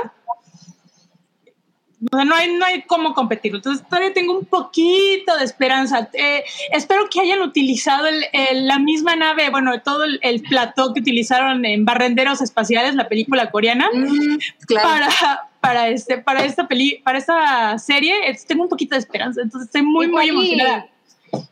Igual y termina siendo, a ver qué película buena hay de videojuegos. Yo debería saber esto, pero bueno, igual y, Resident Evil. Eh, igual y termina siendo el Resident Evil de las películas de videojuegos, así Cowboy Bebop para las adaptaciones de anime. A mí me emociona Además- mucho la música. ah, ajá. Me emociona mucho la música porque es de lo que más recuerdo y lo que más me encantaba de Cowboy Bebop. Estoy dispuesta. Si lo sacan los, los soundtracks en vinil, ahí los, ahí los tendré. en Este, estaban en Amazon a buen precio. Ya lo iba a comprar y voló. Ah, Así les puedo decir, estoy, estoy Sí. cazando. Además, John Cho ya trae el look del cabello de Spike, entonces más emoción. Estoy súper emocionada. Entonces, también ya hablaremos de ella cuando salga en su momento. Qué, qué felicidad ver a Estoy feliz. muy feliz. Todo Sí. lo que digo. Sí, genial. ojalá, ojalá. A a mí también es que me emociona, pero, pero híjole, yo sí soy bien precavida. Estoy emocionada, pero con mis expectativas bajas, ya sabes. Sí, no, no, no, no. te- te Voy a aplicar un Nudul. Tengo así mis deditos cruzados, pero bueno. Sí, siempre es peligroso esperar Sí. con haces algo de Netflix. ¿Cu- cu- ¿Cuándo tenemos fecha? Eh, sé que es como por octubre, más o menos. Ok. O sea, no hay una fecha. Sabía que era para el 2022, Pero ya anunciaron que va a ser este año, en otoño. Entonces, voy a esperarlo Nice. con ansias. Hasta conseguirme una pantalla 8K. Ahí Oigan. están al pendiente de notas con Noodle al respecto. Dice Yeudiel Ortega, duérmanse temprano porque si no, no les va a traer nada Loki. Exacto. Yo quiero un caballito. Eso nos lleva a que se terminó, nos tenemos que ir, Exacto. se terminó Vayan a dejarle su leche y, y galletitas a Loki. Para los que se vayan a desvelar o para los que vayan a madrugar, porque acuérdense, aguas con los spoilers. No, ya- Cuidado, bloqueen, bloqueen. Nadie sube spoilers, ¿eh? No se vale eso hasta el sábado. Ya, ya se- nos vamos con el regaño de, de la tía Mobley. No suban los spoilers. Así, Molly, para el meme. Oigan, pues un placer, me da muchísimo gusto, aprendí muchísimo, me la pasé increíble. Eh, les recuerdo, ahí está la señora otra vez en, en pantalla. Échenle, miren, les voy a aplicar el. Es un cafecito diario. eh, junten su dinerito y compren un boleto para la rifa. La, la señora lo va a agradecer. Sacrifiquen una ida al cine, chavos. Como dijo no vayan a ver el conjuro. No vayan a ver el conjuro. Compren un boletito para una buena causa que es para la operación de señora. La verdad se les va a agradecer mucho. Luego hasta les va a grabar un, un videito agradeciendo. Sí, Vean diciendo, qué "Guau, guau, preciosa guau". está con su lengüita y todo. Está Así hermoso. puro, puro amor a la señora. Puro amor además en, en esta hypa. Pues oigan, un placer. Saludos a todos en el sótano del Titanic, los del super chat, los que siempre nos escuchan. Un besote, muchísimas gracias. Mobley, gracias. Un gusto, como como, siempre. siempre. Y Oralia. Amor. me encanta estar aquí. Amor, amor, amor. Nos vemos en 15 días y acuérdense que el jueves hay, hay hype. Seguro va a haber más, más hate probablemente al, al conjuro y otros temas. No se, no se despeguen. Así es. Bye. Chao. bye. Bye. La Hypa es parte de la familia de podcast del Hype. Obtén contenido exclusivo en patreon.com, diagonal el Hype.